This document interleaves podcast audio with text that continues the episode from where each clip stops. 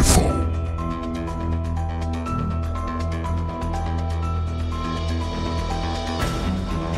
Fala aí, pessoal do Brasil U F O, sejam todos muito bem-vindos. É, vocês estão vendo a minha tela aí, mas deixa eu dar uma ajeitada aqui. Deixa eu ver se aparece aqui pra gente, mas a gente teve uns pequenos probleminhas técnicos aqui, pra variar um pouco, né? E eu já dou boa noite a você, você que tá chegando aqui no, no, no podcast Brasil U F O. Deixa eu tentar ajeitar minha câmera aqui, que pelo jeito... Pronto, pelo menos agora aparece a minha imagem, né? A gente vai ajeitando conforme vai, vai passando, tá? É, porque tivemos algum problem, alguns probleminhas aqui de internet, tivemos alguns probleminhas nos aplicativos e o que me chama a atenção, eu acredito que foi quando eu fiz a última atualização do computador, então já peço desculpa para você, caso tenha algum problema aí, conto com a sua colaboração aí, mandando aqui no chat para a gente acompanhar, para que chegue para você uma qualidade é, aceitável aí do programa, tá bom? Hoje, domingo, dia dezoito de fevereiro de dois mil e vinte e quatro, obrigado por estar aqui para bater esse papo com a gente e mais um Brasil U F O Talks, lembrando que estamos aqui para conversar junto com você, né? Todos nós, é, a ideia é pensarmos juntos e trazermos esse assunto que é, até os dias atuais, né, é, é tirado sarro, é, é feito piada, né? Então, é, faço o convite para você também participar com a gente. Se você quiser mandar o seu conteúdo, o seu relato, recebo aqui durante a semana alguns, né? E é, exibimos aqui no programa para você. Eu já vou deixar o telefone do Brasil U F O, que é o mais cinco cinco um um, se você tiver... É, fora do país, né? Zero, é, onze, nove oito quatro, três seis, três seis três sete. Eu vou repetir.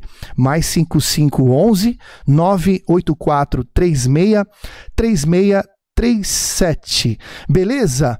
Ó, pra gente começar o programa, antes de eu apresentar os convidados que estão comigo aqui, Riba Menezes, Marcelo Santos e Márcio Buzelin, da banda Jota Quest, beleza? Então vamos lá, pessoal. Eu recebi, na semana passada, como era carnaval, eu fiz o programa é, é, sozinho, né? O pessoal estava viajando, descansando com a sua família, e eu contei um, um relato que eu, que eu É, pude vivenciar na minha infância, né? E devido a esse relato, eu recebi de um nosso amigo chamado Felipe Leite. Deixa eu ver se eu já coloco aqui o relato do Felipe, é, para que vocês ouçam a... em cima disso que eu falei, o que que ele, o que que ele relembrou também da infância dele. Essa câmera aqui tá certo? Esse aqui é o Felipe Leite, lá de Pindamonhangaba, São Paulo. Vamos ver se o Felipe aqui conta pra gente o que que aconteceu. Vamos ver se rola aqui o áudio dele. Fala aí, Felipe. Fala, Clayton e convidados do Brasil U F O. Uma boa noite a todos aí. Eu me chamo Felipe, tenho trinta anos e falo aqui da cidade de Pindamonhangaba, no interior de São Paulo. É, ouvindo uma das últimas edições do podcast, acho que especificamente o seu relato sobre uma entidade ou algo sobrenatural que apareceu na porta do seu quarto, é, minha cabeça, minha mente foi automaticamente transportada para um momento da minha vida, onde eu tive uma espécie de contato bem similar. Bom, vamos lá. É, durante toda a minha vida, praticamente até dois mil e vinte e um, eu morei na cidade de Taubaté, também aqui no interior de São Paulo, e que é uma cidade vizinha de onde eu vivo hoje aqui com minha esposa.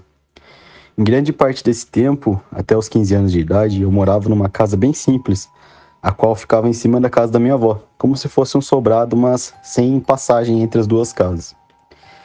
Essa casa tinha dois quartos, uma sala, uma cozinha e um banheiro. Ah, e o mais importante, tinha um quintal. E por ser uma casa no segundo andar, o quintal era descoberto, então era a minha parte favorita, pois permitia que eu tivesse uma vista privilegiada das estrelas aí durante a noite. Bom, e por volta dos meus cinco, seis anos de idade, eu passei por um evento muito traumático, que conto agora para vocês com alguns detalhes. Até hoje, eu não tenho certeza se foi um simples sonho, se foi um sonho lúcido, algum tipo de projeção astral ou até mesmo uma alucinação. Confesso que com o tempo já me questionei muito sobre o acontecido, mas nunca cheguei a uma conclusão. É, a minha mãe, ela tinha o costume de passar roupas, né, as roupas, as roupas que nós usávamos, na mesa da cozinha. A gente não tinha uma tábua de passar roupa.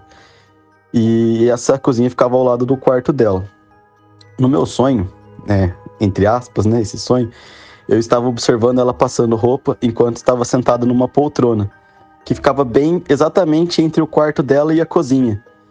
Era bem, até meio estranho, assim, porque a poltrona estava bem no batente da porta, sabe? Onde tinha a porta, estava a poltrona. Então eu conseguia ver ela passando a roupa e conseguia ver o quarto.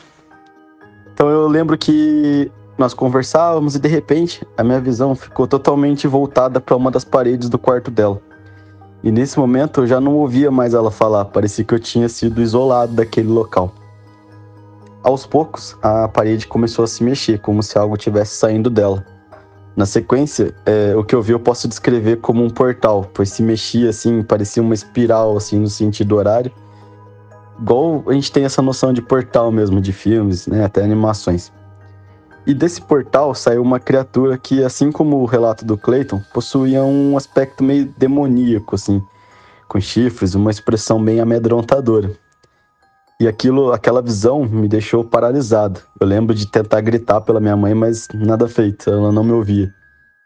É, esse ser, né, criatura ou qualquer coisa que possa ser, ficou me observando sem dizer nada, mas assim, ficava aquele olhar fixo. E essa presença era muito pesada, eu lembro que aquilo me, me passava um terror que com cinco, seis anos de idade eu nunca tinha sentido. E eu não sei quanto tempo aquilo durou, mas essa, essa, esse vislumbre, essa visão, ela se encerrou e de repente eu estava de volta a mim mesmo. O ponto crítico disso é, desde esse momento eu passei a desenvolver um, muito, um medo muito grande de ficar em casa, principalmente sozinho. E não levou muito tempo até que minha mãe notasse que algo não estava correto comigo. Aí eu não sei, né, talvez por medo de não ser levado a sério, né, de ser... sei lá, eu ia achar que estava inventando ou qualquer outra coisa, eu não disse a ela exatamente o que eu vi nesse, nesse, entre aspas, sonho. Eu disse a ela que tinha sonhado que havia acontecido um terremoto e que no sonho eu estava sozinho em casa e isso me deixou com medo. Eu nunca relatei isso a ninguém, então, assim como eu estou fazendo agora para você, então até estranho. É, hoje, com trinta anos, eu confesso que existem momentos que ainda não me sinto à vontade sozinho. Como eu disse no início, eu sou casado e moro com a minha esposa, mas quando eu viajo sozinho, por exemplo, sempre antes de dormir, assim, eu tenho uma certa tensão, sabe? Porque eu acabo sempre me relembrando disso, ó, já fazem quase vinte e cinco anos, mas isso me acompanha. Eu não sei se por isso, mas ao longo da minha vida, esse lado curioso, né, bem entusiasta e das coisas que a gente não entende, foi se tornando um grande traço da minha personalidade. Eu gosto muito de pesquisar sobre ufologia, procuro respostas assim como todos os que acredito que estão nos ouvindo aqui. E no podcast, né, no, no Brasil U F O, eu encontro um certo alento de ver que mais pessoas passaram por momentos similares, né, ou coisas diferentes, mas também sem respostas. E que isso impulsiona, né, a gente a tentar entender melhor como que, o, como que as, o mundo é. E as coisas que a gente, tem muito mistério que a gente não faz ideia. Bom, aqui eu termino o meu relato. Um grande abraço aí. É, sou um ouvinte que já considera vocês como amigos, porque é sempre bom ouvir as conversas. Grande abraço. Podcast Brasil U F O.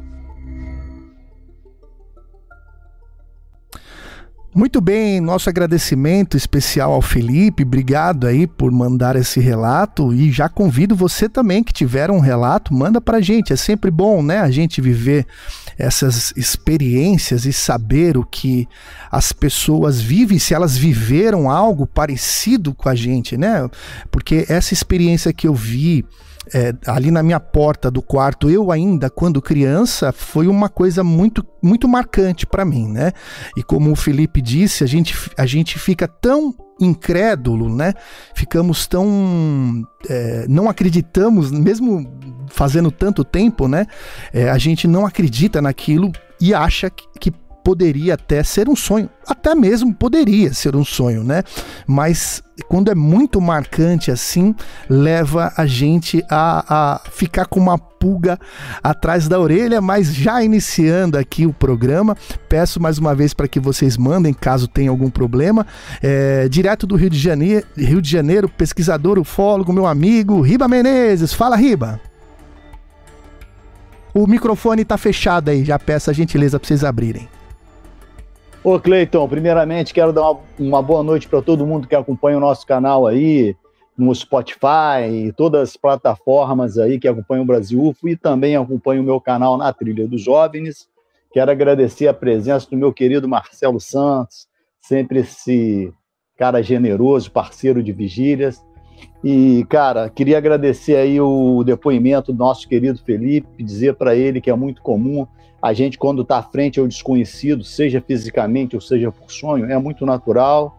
E mais o importante disso tudo é a gente ter fé, ter alguma coisa que a gente acredita, pedir proteção a Deus e fazer o bem. Quem faz o bem, quem é um ser de luz, não precisa ter medo nem da morte, entendeu? Acho que a sua trajetória limpa aqui na Terra vai ser o seu advogado que vai defender no final do onde você estiver. Então não tenha medo.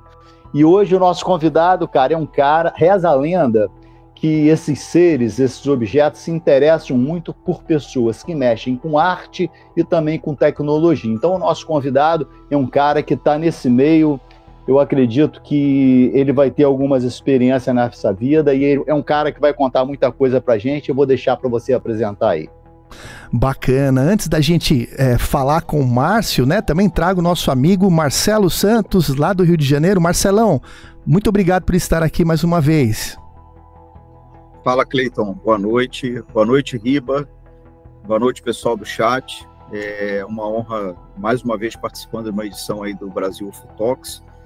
É, dois mil e vinte e quatro aí, é, a gente é, espera, né, que seja revelador aí dentro do fenômeno U F O. A gente veio aí num dois mil e vinte e três aí com muitas novidades, muitas revelações, muita coisa acontecendo, e vamos ver se dois mil e vinte e quatro vai no mesmo caminho aí da gente saber muita coisa aí, descobrir muita coisa aí. E uma boa noite aí para o nosso ilustre convidado, Márcio Buzelin aí, do Jota Quest. Vamos é, conhecer aí os, o, o interesse dele pelo fenômeno, o que que ele já vivenciou, conversar um pouquinho com a gente sobre isso aí. É isso aí, pessoal. Igual o Riba conversou, né? Várias pessoas de vários nichos da sociedade têm o contato e têm dentro de si essa ligação com a ufologia, se não estudando, pelo menos é, se informando, né? Tentando é, buscar informação, né? Hoje nunca estivemos tão perto, né? É, nunca tivemos informações tão quentes assim e é, é, com certeza isso que o Riba falou e, é, sobre os artistas, né, sobre música, talvez tenha até a ver com vibração, né, porque é uma linguagem, eu acredito que uma linguagem universal, e por isso que talvez as pessoas ligadas à arte, principalmente ligadas à música, tenham essa, esse interesse vindo de algum lugar, né? Mas é isso, Márcio, obrigado. De, no Jota Quest desde mil novecentos e noventa e três, é isso mesmo, Márcio? Boa noite. Boa noite a todos, boa noite aí, Clayton, muito obrigado, Riba, Marcelo, por ter me convidado. Da mesma forma que eu fiquei muito feliz com o convite e surpreso, é, eu considero isso aí uma, uma forma de eu falar de alguns assuntos que eles não são muito cartesianos. Hoje a gente faz reunião, seja feriado, carnaval, para falar de planilha, de conto de contas, de problema de guerra, de, é, é, e quando a gente aprofunda em assuntos mais profundos que, li, que lidam com vida, com consciência, às vezes a gente é, não encontra nem espaço para falar disso e nem pessoas que falam de uma forma séria. Então eu peço, em primeiro lugar, eu peço desculpa a quem é, tem autoridade como vocês. Eu sou um curioso. É, todos nós, eu, eu todos sou, nós. É, é, é, mas vocês estão mais integrados e eu, eu faço muita questão de falar um pouco aqui do que eu, do que eu vivenciei e do que eu vivencio e por que que E, e como que eu interpreto isso tudo? É isso aí, Márcio, mas você, é, perguntando, né, aproveitando aqui para você, queria te falar um pouquinho, né, da, da tua carreira lá. Você tá no Jota Quest desde mil novecentos e noventa e três, é isso mesmo? Sim, eu sou o cofundador da banda. Essa é uma história que esse podcast não ia, não ia ter tempo, porque é uma história inteira. Eu, é, eu e o Marco Túlio, que é o guitarrista, a gente é amigo desde dez anos de idade. O Paulinho, baterista, e o P J também, a mesma coisa. O Rogério foi o décimo terceiro vocalista a entrar. A gente realmente acreditou num sonho, persistimos, insistimos. Estamos aqui até hoje, depois de trinta anos. Caramba. E isso é uma, isso é uma vitória, porque, na verdade, isso aí é um propósito. Então você, a gente não escolheu ser isso, a gente não teve escolha, a gente simplesmente teve coragem e estamos aqui até hoje. Para mim é uma, uma felicidade, independente dos ganhos que a gente tem. O ganho interno, ele é muito, ele é muito grande, porque é uma realização, é uma conquista, e esses caras são os meus irmãos. Se eles souberem que eu tô aqui falando de U F O, depois eu vou, eles vão tirar uma onda, mas tem um lá que já viu também, viu? Ah, mas a gente quer saber, né? A gente quer saber, e, e com certeza, né? O que eu sempre defendo essa tese, né, Márcio? Que a gente só brinca com as pessoas que a gente confia, com os nossos irmãos, né? Se não irmãos de sangue, os irmãos de espírito, né? Os irmãos que Deus escolheu pra gente aqui na Terra. Eu sempre falo aqui pro pessoal, né, que acompanha o Brasil U F O, que a amizade entre a bancada que eu, Riba Menezes, o Grego, o Marcelão, o Éder, o Júlio Duque, o Vini, e todo mundo que acompanha aqui, né, o Cristiano Gonçalves, e entre outros aí, né? Não, senão vou ficar falando o programa inteiro aqui. É, partiu é, é, de um princípio da ufologia, né? E, e por alguma razão estamos juntos, é, e somos amigos falando também coisas fora da ufologia, mas de alguma maneira eu acho que Deus vai colocando no nosso caminho pessoas especiais, né? Para que a gente consiga entender um pouco desse mistério aí. Não sei se vocês pensam assim. Ô Márcio, a, a gente vai falar, tá? Eu vou, eu vou exibir um vídeo aqui que é do do Rogério Flauzino, né? Ele, ele, me, ele me foi mandado pela, pelo, um, pelo um grupo. Eu já vou dar o nome do grupo aqui, que não está aberto na tela, mas é um fã-clube do Jota Quest, que provavelmente esteja nos acompanhando aqui no chat. Já já vou dar uma, uma sapiada por ali. E é, ele me mandou esse vídeo, e ele que fez esse meio campo pra gente conseguir conversar com você.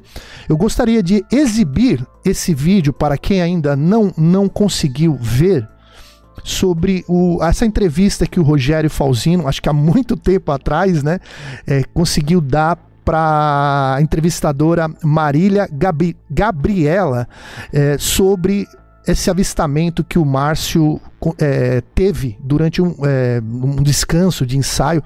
Vamos assistir aqui. Se o Márcio Buzelin é, é, já esteve mesmo em contato com seres extraterrestres. Cara, ele teve um negócio assim bem próximo disso, assim. Ele viu um disco voador, mas não foi um disco voador qualquer não, bicho. Como assim? Foi a nave mãe. Foi um negócio grande. A gente tava junto no dia, quer dizer, a gente tava no ensaio, ele tava lá fora, e quando ele voltou branco, foi o brother, eu vi um negócio e foi grande, grande, grande. E eu acredito nele, acredito nele. Onde vocês estavam? A gente tava no ensaio, em Belo Horizonte. Em Belo Horizonte? É, e a gente é um lugar mais afastado. Vocês saíram correndo pra ver? Não, nem foi, porque ele falou, não, já foi embora. Mas eu acredito nele, acredito sim. Olha, e tem mais... Tem até um ETzinho de estimação que fica lá no, no amplificador ali. Márcio, e aí? O que você viu aquele dia, cara? Eu, eu não tenho o menor constrangimento em falar dos fatos, porque mesmo que as pessoas, não sei por que motivo, criam essa... ironização, essa ironia sobre esse assunto, que até o Congresso americano discute, que a gente, se alguém tiver curiosidade de ler um livro do Carl Sagan, ou é, do, do é, Stephen Hawking, que seja do, do Deepak Chopra, Ciência versus Espiritualidade, a gente vê que isso não é uma coisa tão paranormal, que, oh, mas esse cara é maluco, nossa, isso não existe. O, o que aconteceu foi um fato, eu estava completamente acordado, Estava descansando na, na, na, na caçamba da minha da, da uma caminhonete que eu tinha. E eu avistei, eu sempre gostei muito de... Isso é consequência do meu pai, que desde que eu era criança, ele mostrava no Atlas, não tinha internet, né? Sobre os planetas, e aquilo me fascinava, porque é ciência. Eu não estou falando aqui de... Opa! Para você, Clayton, é, eu tenho muito mais dúvida do que certeza, eu não defendo ponto, ponto de vista nenhum, porque eu estou aqui para aprender. Mas o fato aconteceu, se eu falar que não aconteceu, porque eu corro o risco de ser ridicularizado, o ridículo sou eu. Então, o que aconteceu foi que realmente eu vi uma estrela cadente, outra, outra, outra, e aquilo foi tomando um formato, porque parecia que estava numa nebulosa, de uma, um tubo de nebulosa, com duas, dois abre aspas, que faziam uma, uma espécie de asas. Mas aquilo atravessou o céu, e o céu, quando ele está...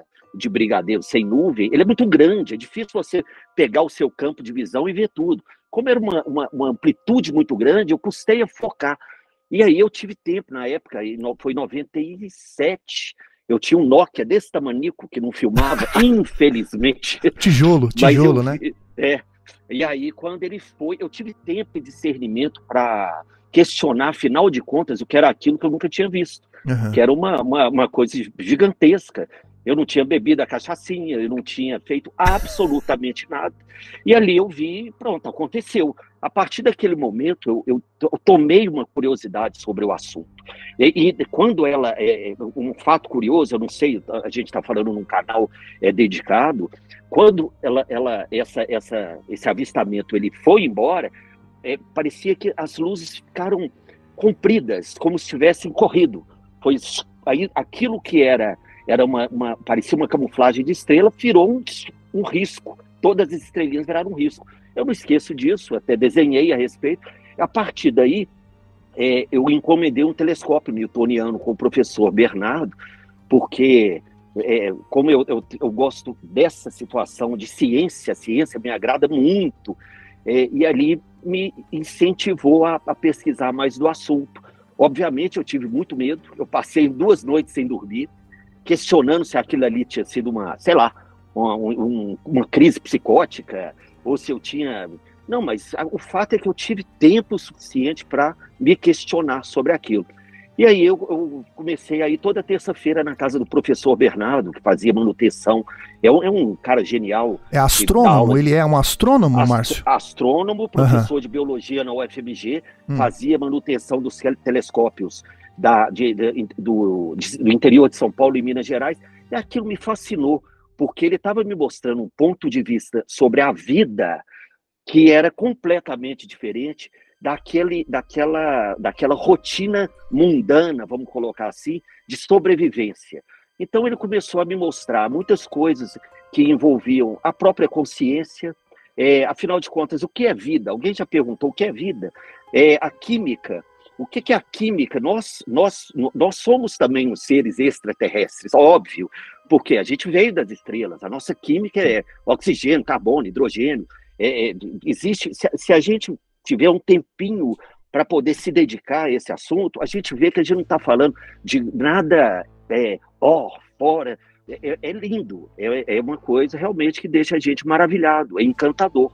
Mas não é coisa de maluco, absolutamente. Maluco é que não está querendo ver essas situações.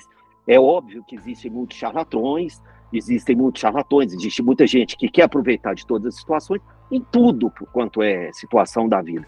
Mas se você começar a pesquisar sobre astronomia, sobre é, física quântica, sobre a própria química, sobre o desenvolvimento do planeta, a gente vai, vai cair em terra muitas crenças, muitos dogmas, muitas falsas seguranças que a gente desenvolve. Então, para mim, ele, ele falava, um dia eu tive coragem de contar para ele. Eu vi, uma, um, eu tive um avistamento, o senhor acredita em, em, em, em U F O, vida extraterrestre? Ele falou assim, mas é claro, ele tinha alunos que estavam na NASA. E ele é uma pessoa extremamente cética, cientista, linda, que começa a misturar, inclusive, como o Riba estava falando, com espiritualidade, porque uma coisa junta, da, junta a outra. São frequências que a gente emite que você atrai determinadas coisas. Enfim, foi isso que... Esse é o meu relato. Muito Sim. verdadeiro, muito, muito simples. Sim, bacana. Fala, Riba! Bom, eu queria dizer que o relato mais importante, a coisa mais importante que eu ouvi aí, é do Rogério Flauzino conversando com a Gabi aí, foi ele falando assim, é, eu, acredito, é, eu, acredito no, no, eu acredito no Márcio, o Márcio viu o negócio, ou seja, é uma pessoa que está afirmando que ele acredita no Márcio, porque ele conhece o Márcio, ele sabe que o Márcio é um homem sério, ele sabe que o Márcio não está aí de brincadeira com a vida. Então o relato mais importante, a palavra mais importante que eu ouvi foi dele. Então eu gostaria de dizer que quem deveria, o Márcio, estar tá pesquisando esses casos, quem deveria estar preocupado com esses casos de OVNIs, de naves, de seres, não era nem a gente não, cara. Não era para ser eu, não era para estar eu, não era para ter canal na Trilha dos Ovnis, o Clayton não era para ter, ter nenhum canal de Brasil U F O. Nós não éramos para estar aqui falando sobre isso, não. Eu acho que, que eu sempre falo isso, quem deveria estar pesquisando e falando sobre esses, esses casos insólitos são as pessoas altas da religião, seja de qualquer religião. São esses caras que deveriam estar falando isso aqui, eles que deveriam se despir, se despir desses dogmas, ouvir relato de pessoas sérias, igual o do Rogério aí, o seu. Eu tenho muitos casos que eu conto, falo na frente da minha família, minha família toda sabe disso, todos eles sabem, já viram ao meu lado. Então quem deveria se preocupar com isso são pastores, padres, são esses caras da religião. Eles deveriam vir a público, eles deveriam ir nas montanhas, igual nós já fomos várias vezes, e ver as luzes se manifestando lá na nossa na frente, igual já aconteceu comigo. Eu já, eu é, tenho pessoas que nos acompanham aqui, que tinham essa dúvida. Eu falei, vai com a gente. Eles foram na montanha, eles viram luzes lá, coisas estranhas, insólitas. Se eu falar aqui, parece que a gente está mentindo, mas eu sempre falo, não acredita na gente não. É vai aí. Lá com seus próprios olhos, acompanha, porque esses objetos, cara, eles aparecem em locais que têm incidências ufológicas, eles têm locais específicos para aparecer. Então procure saber onde esses objetos aparecem, frequente esses locais, vai na madrugada, vai na noite, vai em qualquer, vai lá, tira a dúvida e vai lá. Então, Márcio, não era a gente que era para estar preocupado em estar falando isso, em tentar provar isso, não. Quem deveria estar provando isso para a gente são esses caras. Mas, infelizmente, cara, eu não sei por que que esses caras da religião, eles insistem em ter esses dogmas para proteger, eu não sei o que, que eles querem proteger lá, que eu não vou entrar nesse lado aí, financeiro ou não, não quero saber disso, mas esse cara deveria assumir esse posto nosso aqui e falar o que está acontecendo. Os políticos estão começando a assumir, você comentou isso aí agora, então todos deveriam abrir os olhos que o tempo está passando, as coisas estão acontecendo. Então é isso que eu queria dizer. É eu isso posso... aí. Fa fala, posso, fala, Marco. Claro. Posso completar? Oxi. Viu, Riba? É, eu tenho muito respeito a quem pensa diferente de mim. Eu tenho, muito, eu tenho muitos amigos que têm religiões diferentes, que têm espiritualidades, é, mas é, eu não posso deixar de dizer o que aconteceu comigo. É, então, eu, eu nem entro nessa questão de, de polarização, de, de você...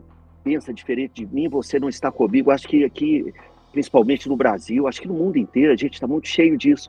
E quando você mesmo falou, Riva, é, é a frequência que a gente emite. O nosso pensamento é uma frequência.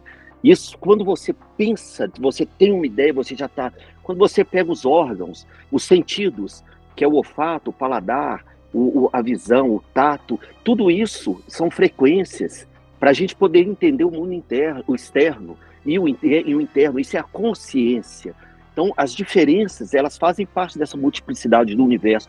Eu respeito muito quem pensa diferente, quem tem religião, tenho meu absoluto respeito.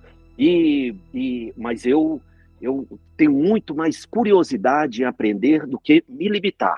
Então, eu, quando acontece alguma coisa que eu realmente ainda não tinha experimentado, eu procuro entender, afinal... que foi isso? E por que que eu vi aquilo? Que frequência que eu estava sintonizada para poder chegar naquele...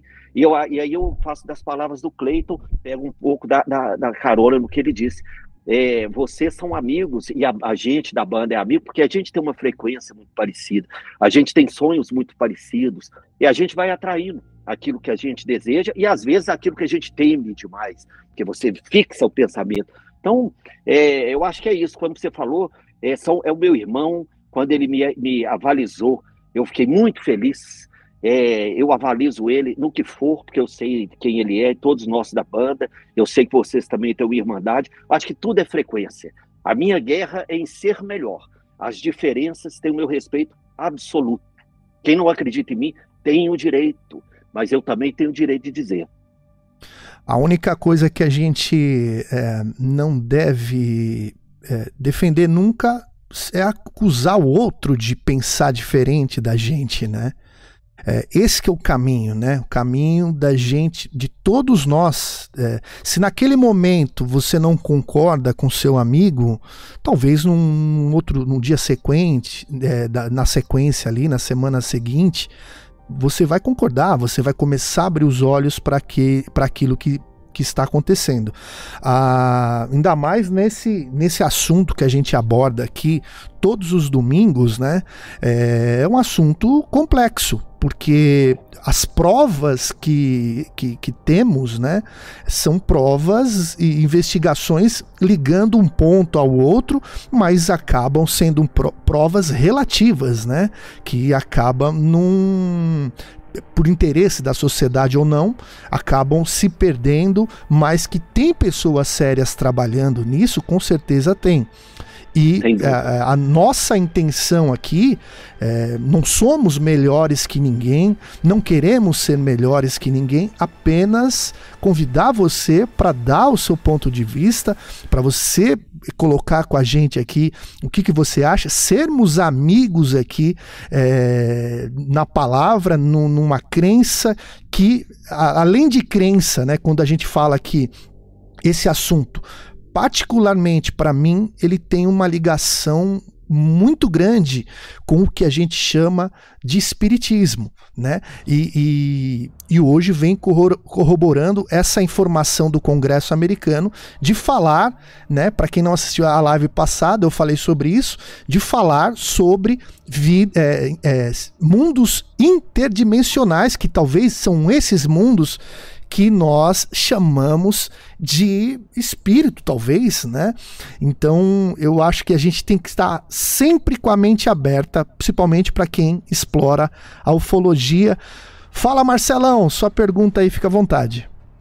Então, é, corroborando aí o que tanto o Márcio como o Riba e você falar, falaram, né?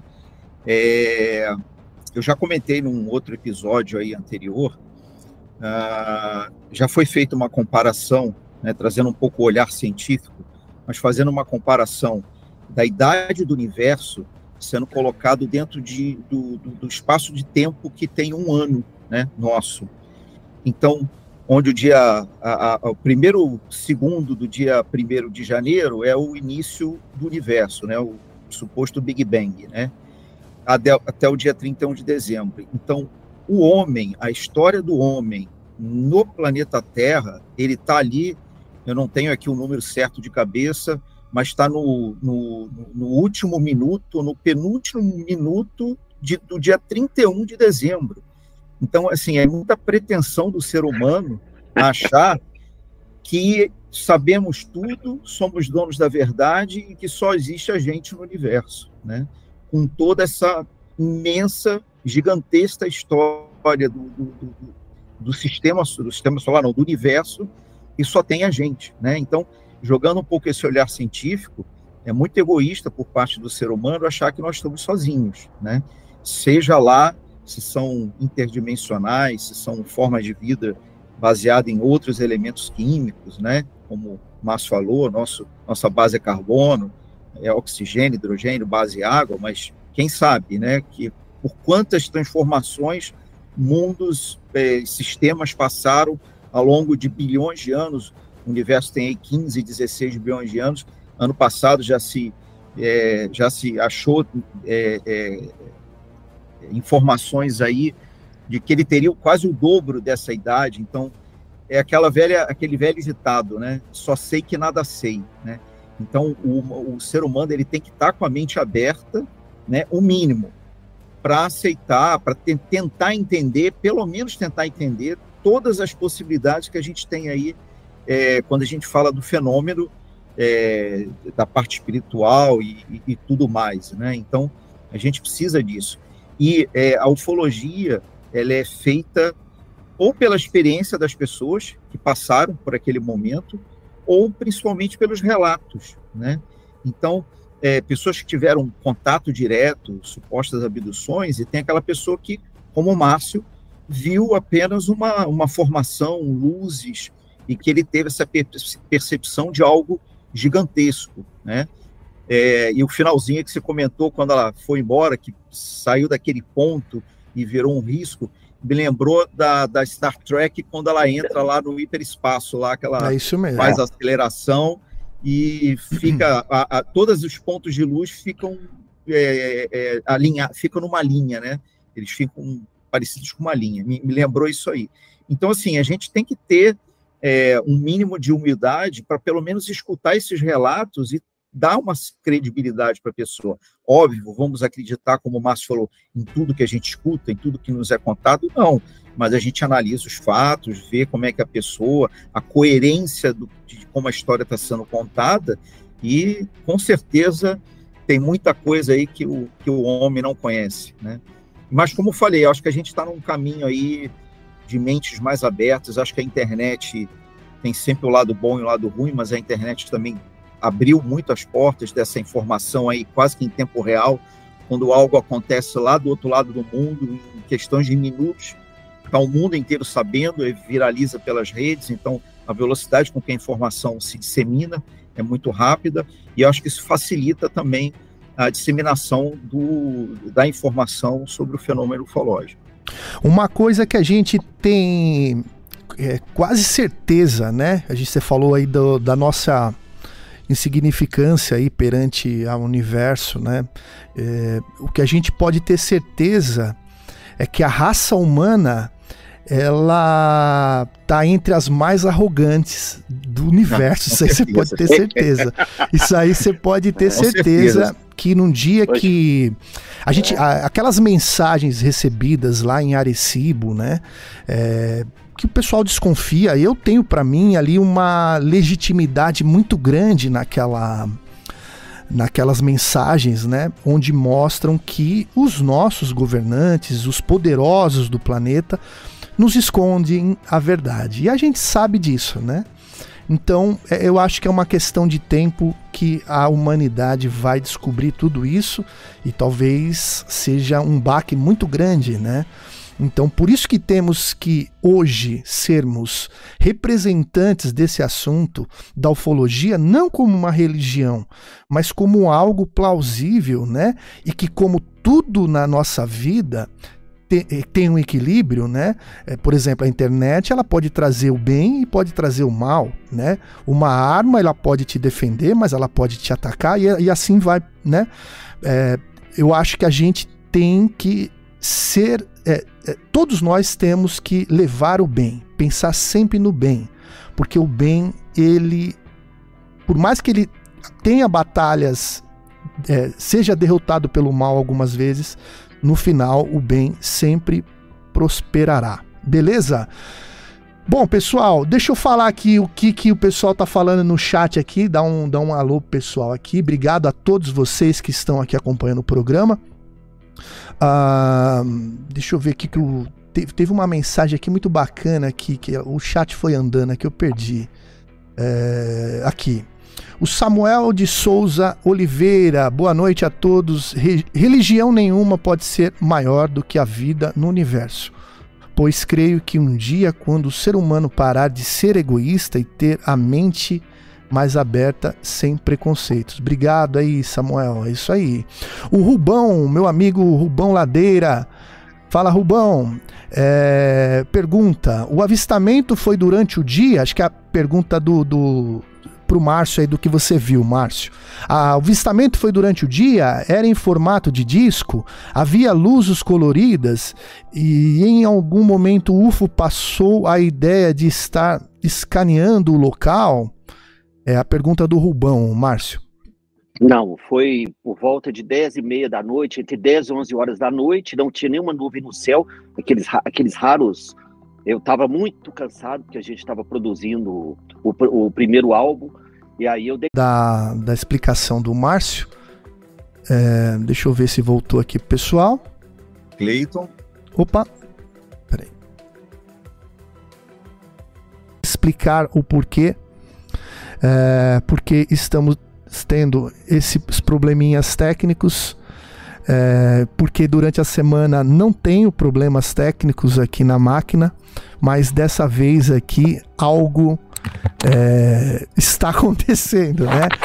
Bom, é, para quem é, está chegando agora, estamos aqui com o Márcio Buzelin, da banda, tecladista da banda Jota Quest, e é, deixa eu só trocar aqui, porque como a gente perdeu conexão, perdeu tudo aqui, eu vou colocando o nome aqui das pessoas. Então o Márcio, ele estava explicando para o Rubão Ladeira sobre o avistamento que ele teve lá no ensaio. Aí você começou, Márcio, eu vou pedir a gentileza para você é, é, colocar, né, falar o que, que você viu aquele dia. É, você falou que era dez da noite, aí você começar a falar, é, por gentileza, tá bom? Clayton. Valeu. Oi. Clayton. Oi. Rubão, Rubão é uma das testemunhas do caso Varginha, Márcio, para você... Ah. Paciente, é um dos personagens, um dos personagens lá principais lá da história. Fantástico. Fala, Clayton, Marcelo, o que, que você falou? No, no, no, lá no, no chat, no, no ao vivo lá no YouTube, tá, só tá aparecendo você. Só tá sua câmera. Ué, como assim, cara? Ah, não, não, não, não. Não, não tá não, agora tá sim, normal, agora... tá normal, pô. Aí é, é o atraso. Bom, vamos lá então. Fala, Márcio, desculpa aí, vai lá. Eu, eu, eu posso fazer uma piada aqui? Porque claro, eu pô, fica à vontade, fica à vontade aí. Um dos E T de Varginha é o Rogério, viu? Eu só não queria é, expor isso em rede nacional, mas ele é aquele E T piludo. Então, por isso que ele acredita em mim, porque ele é o E T piludo. Rogério, tá, tá, tá fechado seu microfone. Tá fechado aí, Riba. Ô, Márcio, é porque se a gente... É, porque é o que eu falei pra você, é, as pessoas que lidam com arte, tecnologia... É, essa, é o teu caso que eu estou falando, essas pessoas têm tendência a ver coisas. Então, hoje a gente está trazendo você aqui, que a gente ia falar sobre... Eu ia, pelo menos eu pego muito nesse caso. Eu sou um, eu sou um ufólogo, que eu sou muito da, da área científica, ufologia científica, e eu gosto muito de contar casos lá no meu canal, na Trilha dos Ovnis. Então, eu escuto muita coisas e eu gostaria de falar alguns casos de pessoas que trabalham com arte, que viram coisas como o Robertinho do Recife. Se eu tiver... Não é possível. Ah, sensacional, um dos melhores. Quero contar um dos... esse caso aí, ô Clayton. Não, beleza. Deixa, deixa só o Márcio concluir, então, aquela história do Rubão, e aí depois a gente conta esse caso aí. Fala, Márcio. Então, Rubão, é, eu, era por volta de dez, entre dez e onze, aquelas noites que tem poucas nuvens, né? Quase nenhuma.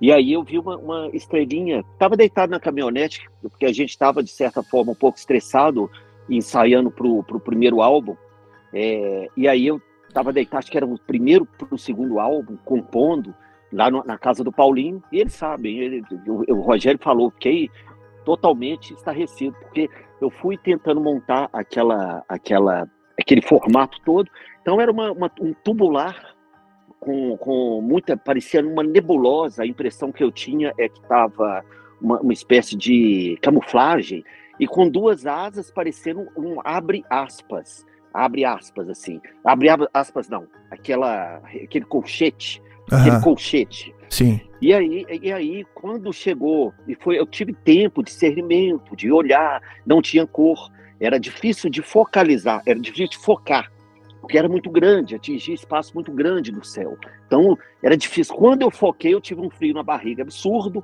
e aí eu comecei a questionar, falei, o que, que é isso? É helicóptero? Não, é, é, então, peraí, não tem, não tem. O que, que é isso? É uma frota? Enfim, a, a, até chegar no fim e criar aquele risco e, e ir embora. E isso, eu, foi, eu, eu acho que eu tive um grande privilégio de, de ver isso, não tenho o menor constrangimento de dizer, porque... de alguma forma, foi uma experiência que, para mim, é, não, não, não me deixou nada mais do que mais curioso ainda e mais fascinado com o assunto. É isso aí. Fala, Riba, você ia contar a história aí da, da, do teu amigo aí, só peço que vocês abram o microfone, por gentileza. Até explicando pro pessoal, enquanto o Riba... É, o Riba vai contar essa história aí. É, não sei porquê, tá, pessoal? Tá caindo a, a conexão, fechando os programas... Não, não acredito que seja somente a internet, é alguma coisa estranha mesmo, porque talvez foi alguma atualização que eu fiz do computador.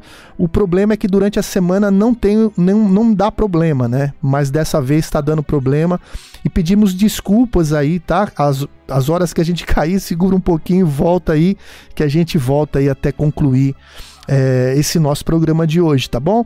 Então é isso, fala, Riba!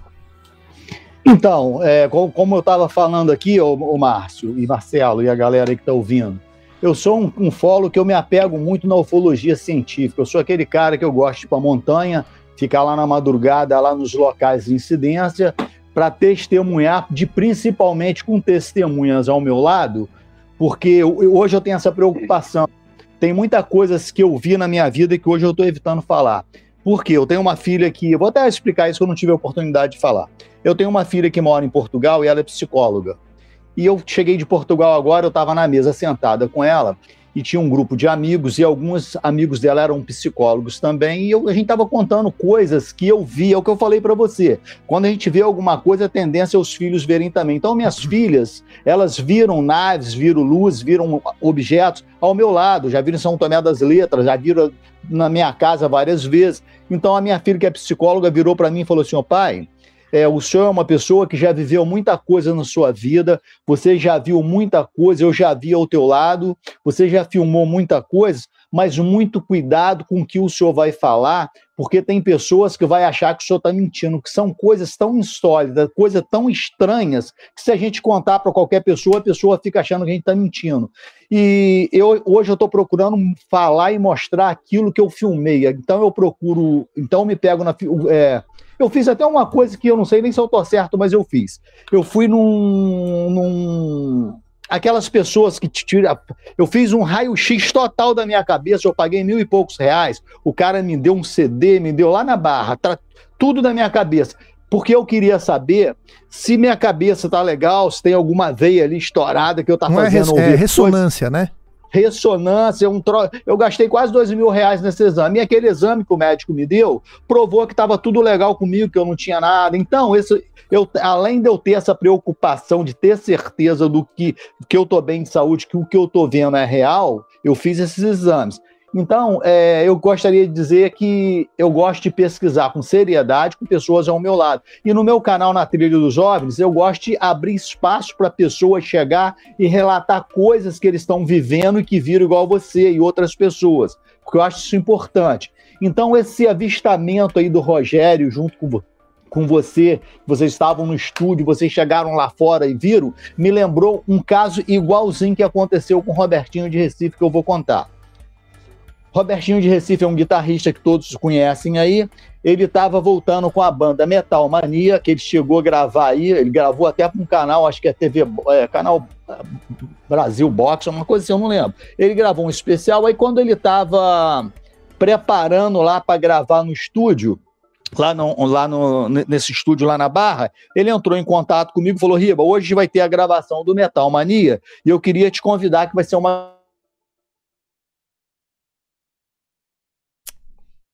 comigo nesse dia lá, foi até o Marcos Mena, do L S Jack, que ele que sofreu um acidente, e tava o Marco, tava o Caon Calazans também, e tava, tava nós três lá fora, só que eu cheguei cinco horas da tarde, quando eu cheguei cinco horas da tarde, eles estavam ensaiando lá dentro, eles tinham parado o ensaio, quando eu cheguei, sabe o que, que o Robertinho de Recife falou comigo?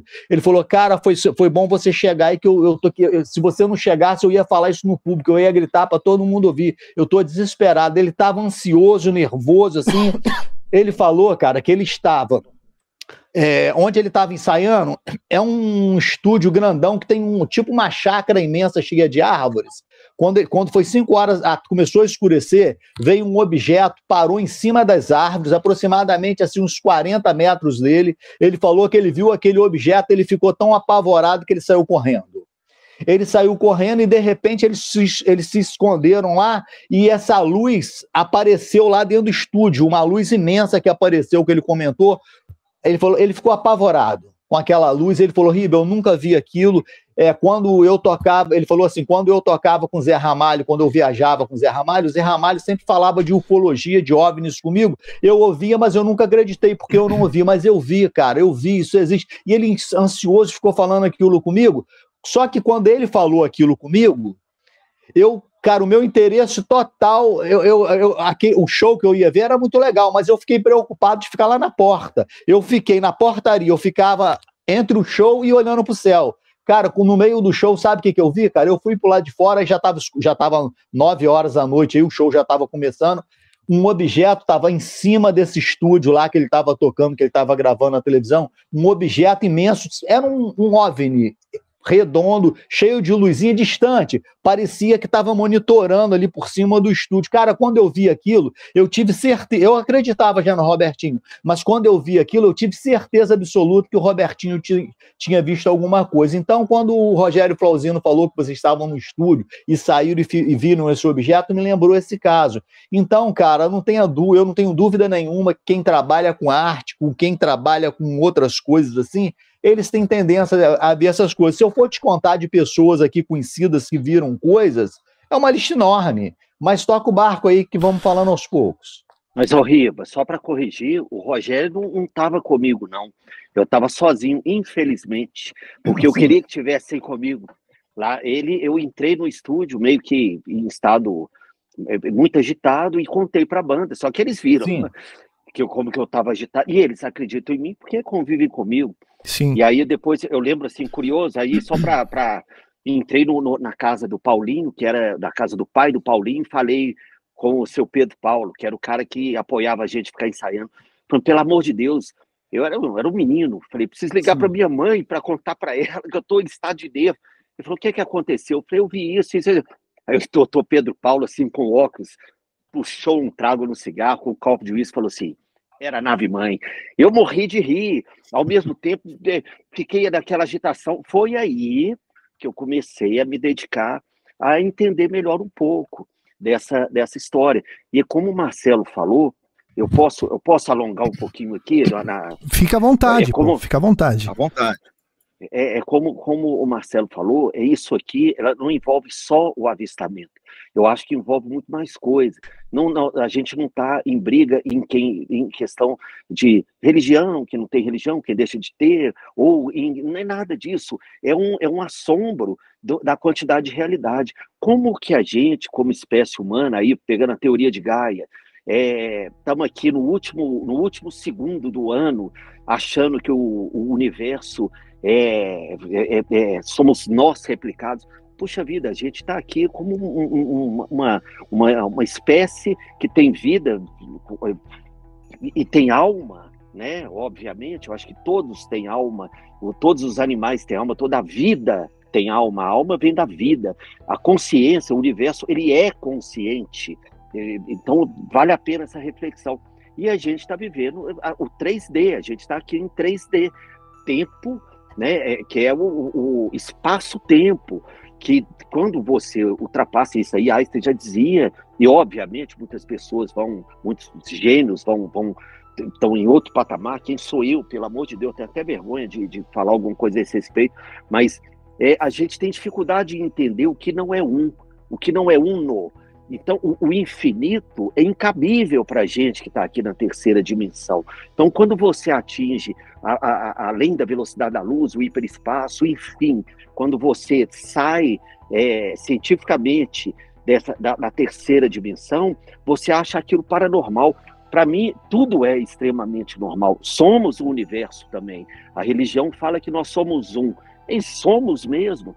É, e, e isso não está vinculado à cultura de, de uma espécie que dentro do planeta é a única que não entra em, em, em simbiose com o planeta.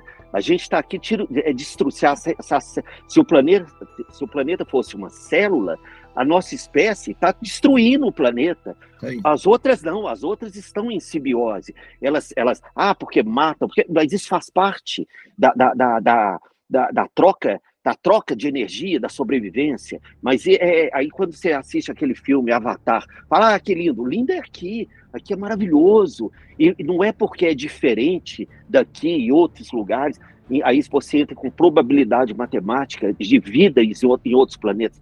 Para mim, dentro do meu absurdo limite e humildade para falar disso, puxa vida, quem sou eu para falar disso? Mas eu sou um curioso, é óbvio que existem vidas multi, multi, é, temporais, é, talvez as comunicações, se um japonês tem dificuldade em falar com a gente, você imagina alguém que a língua, ela não é... Acho que ele tocou no fone e desligou a conexão dele. Acho que ele, o Márcio estava falando sobre é, a língua, né? De, às vezes não é língua audível. Ele pôs o dedo no fone. Acho que você, quando você põe o dedo no, no fone, cai a conexão. Bom, pessoal, é isso, né? Hoje estamos aqui com Marcelo Santos, Riba Menezes e o Márcio Buzelin, da banda Jota Quest. O Rubão mandou uma mensagem aqui para mim. Eu vou esperar o Márcio é, se conectar aqui. Deixa eu ver se ele já entrou aqui. Vamos ver. Não, ainda tá... Esperar ele entrar aqui. E a gente estava conversando a respeito de vidas fora é, da Terra, né? Fala, Marcelão, você quer, quer fazer sua consideração enquanto o Márcio volta aí? É, mais uma... uma, uma assim, matematicamente falando, né? O que o Márcio estava falando daí agora. É, a quantidade de... de sistemas que existem, é, planetas com seus sóis, com seus planetas, né? É, isso dentro da, daquela faixa habitável, né? Que é considerada similar à Terra, né? É, considerando que você tem é, centenas de milhões de estrelas dentro de galáxia, de uma galáxia com centenas de milhões de galáxias. Então, matematicamente falando, como o Márcio falou aí, não, não tem como estarmos sozinhos nesse universo gigantesco. Sim. Ah, então, até para viu, viu, Márcio? Prova que, Oi, que, fala, fala, que... fala, Marcelão, conclua, pode concluir, desculpa. Então, mas é, a, prova, a própria matemática comprova que não temos como estar sozinhos, né? Pela, pela, pela, pelas possibilidades aí. Sim. Ah, viu, Márcio? Deixa deitado aí, por gentileza, o celular, se ah, puder. E, e você estava falando, na hora que você tocou no fone, você estava falando sobre raças que às vezes é, não são... não falam... Será que ele caiu de novo? Não, não. Tô aqui. Ah, acho que não tá virando. Aí virou. Então, você, tava, você tocou no fone, acho que desligou sua conexão, você ia falar sobre raças que às vezes não se comunicam e não se ouvem, né? É, aí, verdade, fala, fala, por gentileza. Bem, nem, nem, nem são raças, né? Eu acho que da mesma espécie que a gente, quando você vai tentar comunicar com um, um asiático, é, e ele comunicar com você, a língua, a gente tem dificuldade de entender. Você imagina com, com espécies, de, com outras, outras conexões para poder, de, de outros lugares, de outras situações, de outros universos. Como, vocês já, já assistiram aquele filme A Chegada? Sim. É isso. Muito bom, né? Como é que você, como que você vai comunicar se você não sabe qual que é o padrão de comunicação? Se o padrão de comunicação é outro, eu falando português é, é, aqui, é, vamos supor, estou é, discutindo um ponto com o Marcelo, às vezes eu tenho dificuldade em expressar, e ele vai entender de uma forma, e a gente entra, é, você imagina em, em conexão com seres. Eu tenho animais, tenho cachorro, é, tenho, adoro planta, as comunicações, elas são diferentes. A, a, a, a criação, né, daquele, daquele ser, a, o, não, a criação, o desenvolvimento daquele ser, ele foi para um, um, um determinado modo de consciência, e você já tem outro. Para comunicar com ele, precisa de muita, muita integração. Isso nós estamos falando dentro do planeta. Agora, você imagina de fora, ou seja, que, que existe, para mim é fato, claro. E aí, quando você entra na questão temporal de espaço-tempo, que você não consegue entender o um, e, e isso tudo pode ser infinito, acontecendo múltiplas vezes. A gente não aceita, porque a gente, o que a gente entende O que é nosso, pragmático, que você consegue compreender para sobreviver é uma coisa. Agora, imagina a quantidade de situação. Então, eu acho, sim, que a nossa espécie, de uma forma muito honesta, mesmo sendo humano, ela é extremamente prejudicial. Ela é uma espécie é, presunçosa, perigosa é, é, e extremamente prejudicial ao nosso ecossistema. E aí se chega... É, se eu não sei se é o homem do futuro ou se são seres que têm consciência em outros lugares, que conseguiram chegar até aqui na terceira dimensão e comunicar com a gente, e a gente não tem abertura para compreender. Às vezes eles estão comunicando, a gente não consegue compreender. Por quê? A gente é limitado. E às vezes a gente é muito avançado para outras situações. Enfim, você vai explicar para a formiga que ela está andando aqui em casa, que eu estou conversando num, num Wi-Fi aqui, fazendo uma, uma, uma, uma conversa que eu estou adorando. Eu quero agradecer mais uma vez, porque isso aqui eu não consigo conversar com ninguém. Não, nós que agradecemos, nós que agradecemos sua presença. E aí eu vou falar com a formiga assim: ô formiga, eu estou fazendo uma, uma, uma conferência aqui para falar de ufologia e... Ela vai falar, vai, lá vai ter condição de entender. Então, é, é isso que eu falo. Eu acho que essa conversa me deixou extremamente feliz de eu poder compartilhar essa quantidade de dúvida que eu tenho. É isso aí. E, Márcio, lembrando, você está falando de comunicação, é, a maioria dos casos, é, Riba, que me corrija, é, se eu não, não, não tiver sido preciso, mas a maioria desses contatos aí de terceiro, quarto grau, a comunicação é telepática.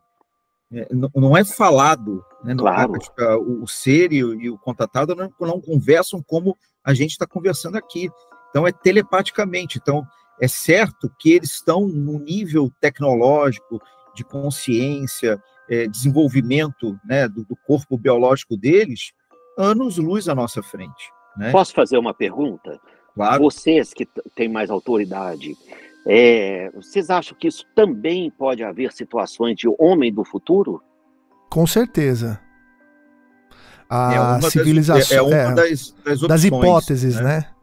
né? É. A, ser humanos do futuro, né? Mas se a gente imaginar o universo tão grande, pode ser interdimensional, pode ser planetas vizinhos, pode ser que vivem na Lua, talvez na parte de trás, se a Lua realmente for a, a grande nave-mãe, como as pessoas dizem, né? É, tem várias hipóteses pelo tamanho do universo e tem as hipóteses que podem também ser intraterrenos, pessoas que nunca saíram daqui, né? Pessoas que sempre Seres estiveram aqui é, e a gente não... não... Aí talvez quem foram os alienígenas for, foram, for, fomos nós mesmos, né? Porque eles já estavam aqui quando chegamos e talvez por isso que Hollywood mostra, né? Por exemplo, um filme interessante para você entender isso aí é o, pop, o próprio do É, do Tom Cruise, né, que é o Oblivion, Oblivion, né, que mostra lá, só que a lua deles é como se fosse um triângulo, né, e mostra que a Terra é, é eles acham que são é, extraterrestres que estão na Terra ali, mas são seres humanos e é, os que estão ali tentando é, fazer bases pelo mundo são clones desses seres humanos. Então eu acho que a, poss- a, poss- a possibilidade é infinita. Uma coisa que eu queria colocar para você aqui, Márcio, é, já que a nossa conexão ainda não, não caiu, que está em, completamente embaçada hoje, mas a gente vai aos trancos e barrancos, e já peço também desculpa para você por causa desses problemas técnicos aqui. Imagina. Bom, a, nós sabemos que hoje é, o desacobertamento, né, ele, ele foi feito por, por uma equipe, né, nos Estados Unidos, e um dos integrantes e fundadores da, dessa equipe é o Tom DeLonge, que é o, o, o é, guitarrista e vocalista da banda... É o Tom DeLonge, esqueci o nome da banda aqui agora, me deu um branco, eu vou procurar e falo certinho pra vocês. Blink cento e oitenta e dois, alguma coisa assim, né? Isso aí. É, então, até o pessoal é do chat... É cento e oitenta e dois, a banda é isso aí, cento e oitenta e dois, não é isso? É isso aí. Isso. Então, então, assim, o que, que eu queria falar pra você?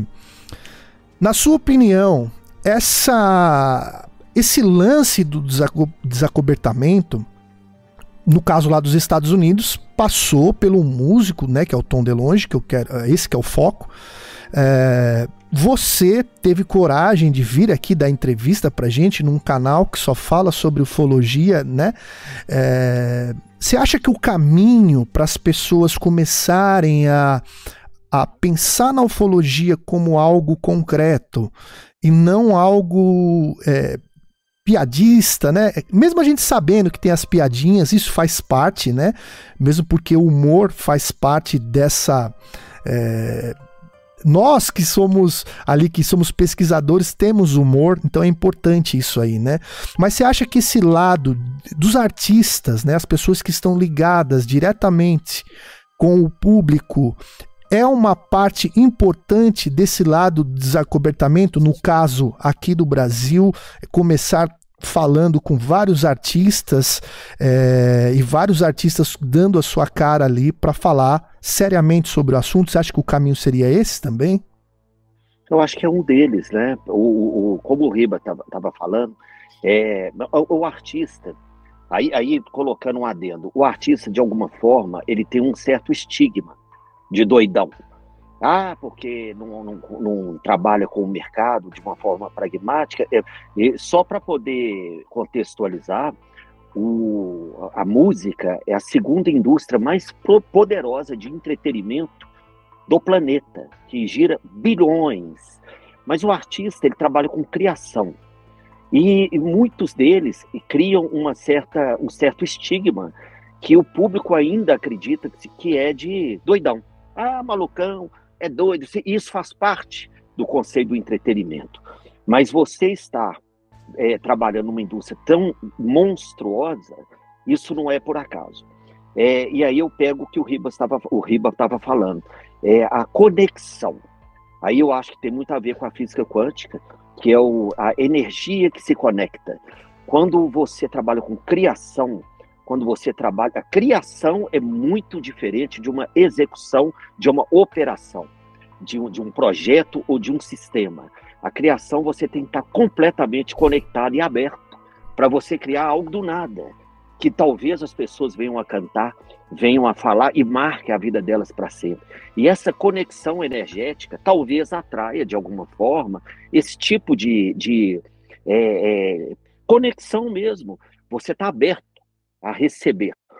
Eu já ouvi falar é, se, se o, o, que alguns índios não viram a, as caravelas chegando porque eles não tinham dentro da, da, da, da mente deles tem um tipo de é, é, a gente é o que a gente enxerga, o que a gente é, a gente vê, a gente interpreta o que a gente tem dentro da gente. Quando aparece algo novo é, é, é uma mudança de paradigma.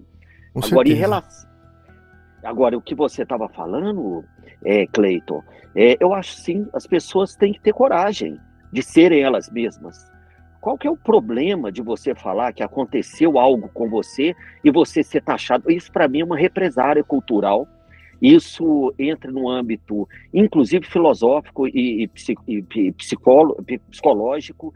Quando você tem um ponto de vista que é diferente da maioria ou que... Na verdade, a maioria pode até ter, mas não tem coragem de, de ter voz. Para mim, isso tem um nome, isso é covardia.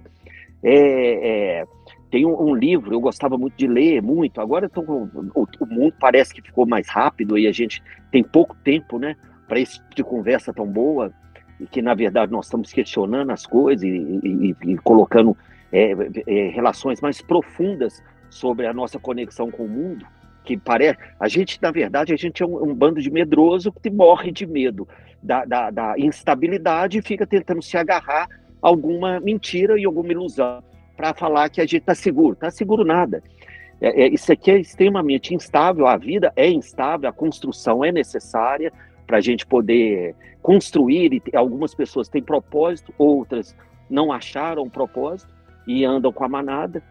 Mas eu acho que é isso. Eu li, eu li uma vez num livro de, de Dante Alighieri que o, o, o principal inferno, o principal não, o mais profundo dos infernos está destinado aos omissos. A partir do momento que você vivenciou uma história, seja ela, é, é, coloca à prova se ela é verídica ou não, e se coloca para as pessoas prestarem atenção a respeito, a melhor coisa é você expor, ter coragem de expor, falar, seja questão política, seja questão é, filosófica, pessoal. E vai, parece que todo mundo hoje tem medo de se, se posicionar, porque tem medo da represária, principalmente no mundo digital. Com todo respeito, aprenda a ser você mesmo, aprenda a, a ligar o foda-se, com perdão da palavra, para aquele julgamento externo. Por que que eu vou guardar para mim algo que aconteceu, que eu tenho consciência absoluta que foi é, visto? É a mesma coisa de eu chegar aqui, sair na porta e falar assim, não, não, eu não fiz podcast nenhum. Mentira, eu não fiz esse podcast, ele não aconteceu. Então eu estou realmente precisando me internar. Então o que aconteceu comigo foi é, real, pelo menos na minha, na, no meu ponto de vista. Já fiz, ó, só para todo mundo saber, já fiz anos de, de, de psiquiatria, psicologia, sou uma pessoa lúcida, muito bem, então, pai de família. O que eu estou falando foi o que ocorreu. O que era aquilo? Não sei, mas é fato. Eu acho que está faltando é coragem das pessoas exporem, as pessoas bem intencionadas exporem para o questionamento. Tomara que va- é, alguns artistas também é, façam assim como você, né? Que tentem se informar sobre o que está acontecendo nesses assuntos e que talvez o futuro seja esse, né? Pois a verdade, como a gente disse no começo do programa, está lá fora. Beleza? Então é isso. A... O... Antes de passar para você, Riba, o, a palavra, o Rubão tinha me mandado aqui o, uma mensagem no WhatsApp. Vamos colocar aqui para o pessoal ouvir o que, que o Rubão falou sobre os desdobramentos que tiveram lá na cidade onde é, é, que você falou que acho que o Rogério Flauzino é dessa região. E parece que sobre Varginha teve uns desdobramentos dessa região. Vamos ver o que, que o Rubão fala. Fala, Rubão! Salve, salve, amigos! Saudações varginhenses a todos. Aqui é o Rubão. Prazer estar aqui vendo vocês novamente.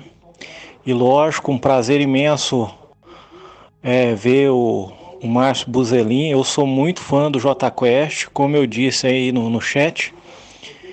Para mim, o Márcio e, o, e a banda Jota Quest mostrou que era possível você pegar um instrumento, juntar uma galera e sair tocando pelo mundo afora, mesmo sem ter sido, ter nascido em Liverpool. Sobre esse fato que ele citou do Rogério Flauzino e o caso do E T de Varginha, é importante ressaltar que o Rogério é daqui do sul de Minas, é de Alfenas. E logo após o acontecimento do caso Varginha que estourou, nos meses seguintes, é, inclusive até apareceu em reportagem no Fantástico, é, houve ali um, um, um avistamento, um senhor que era jardineiro, estava numa bicicleta indo trabalhar, ele trabalhava na A B B em Alfenas, e ele viu um E T peludo lá em Alfenas, terra do Rogério Flauzino. Esse senhor hoje ele mora em Campos Gerais. É. Você sabe dessa história, Márcio? Sei, estava no lote. Como é que é? Conta me, pra gente aí. O, o Rogério me reporta muito sobre esse evento. Ele morava em Alfenas. Ele disse que uma, uma parte, é, uma, acho que foi o hospital inteiro, foi interditado pelo Exército. É, agora eu fico perguntando, o porquê para vocês?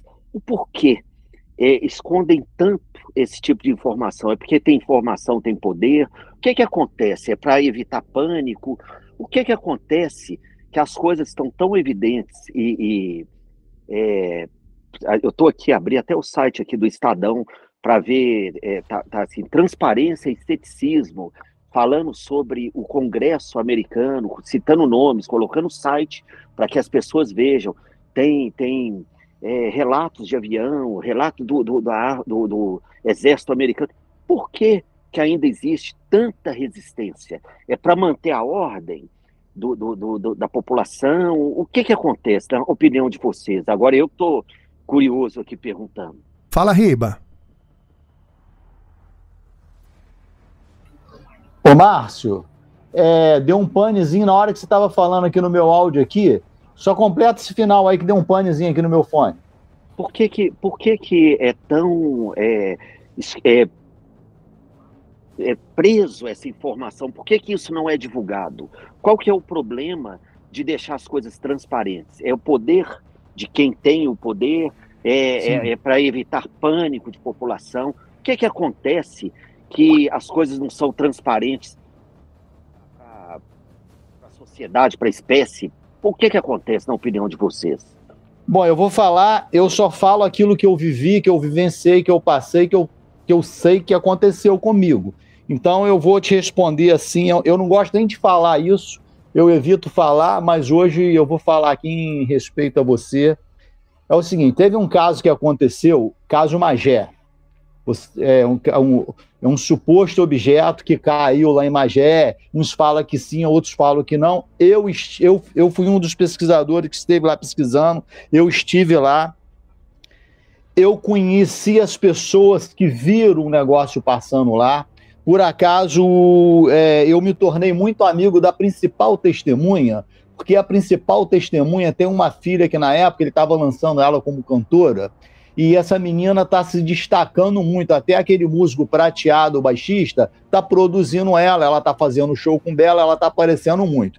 E, na época, o, um dos empresários que estava começando com ela, na época, antes do prateado, foi um dos empresários do doutor Silvano. Então, por, por, essa, por a gente estar muito próximo de, de conhecer assim, o, o pessoal da música ali, e ele sabia que eu trabalhava com a música, ele se aproximou muito de mim e as portas se abriram. Então ele virou um amigo meu, que ele fala comigo sempre, quase toda semana ele manda coisa para mim, me convida para as coisas, e virou um amigo. Então é uma pessoa que eu passei a ter muito conhecimento, eu passei a ser muito próximo dele. Então aconteceu um caso lá em Magé, que ele me contou com detalhes que ele viu, e eu percebi com os anos conhecendo ele, que ele é um cara muito sério, ele não está de brincadeira. Então quando esse objeto caiu lá em Magé, os militares rapidamente abafaram aquilo e eu, e eu sofri ameaças.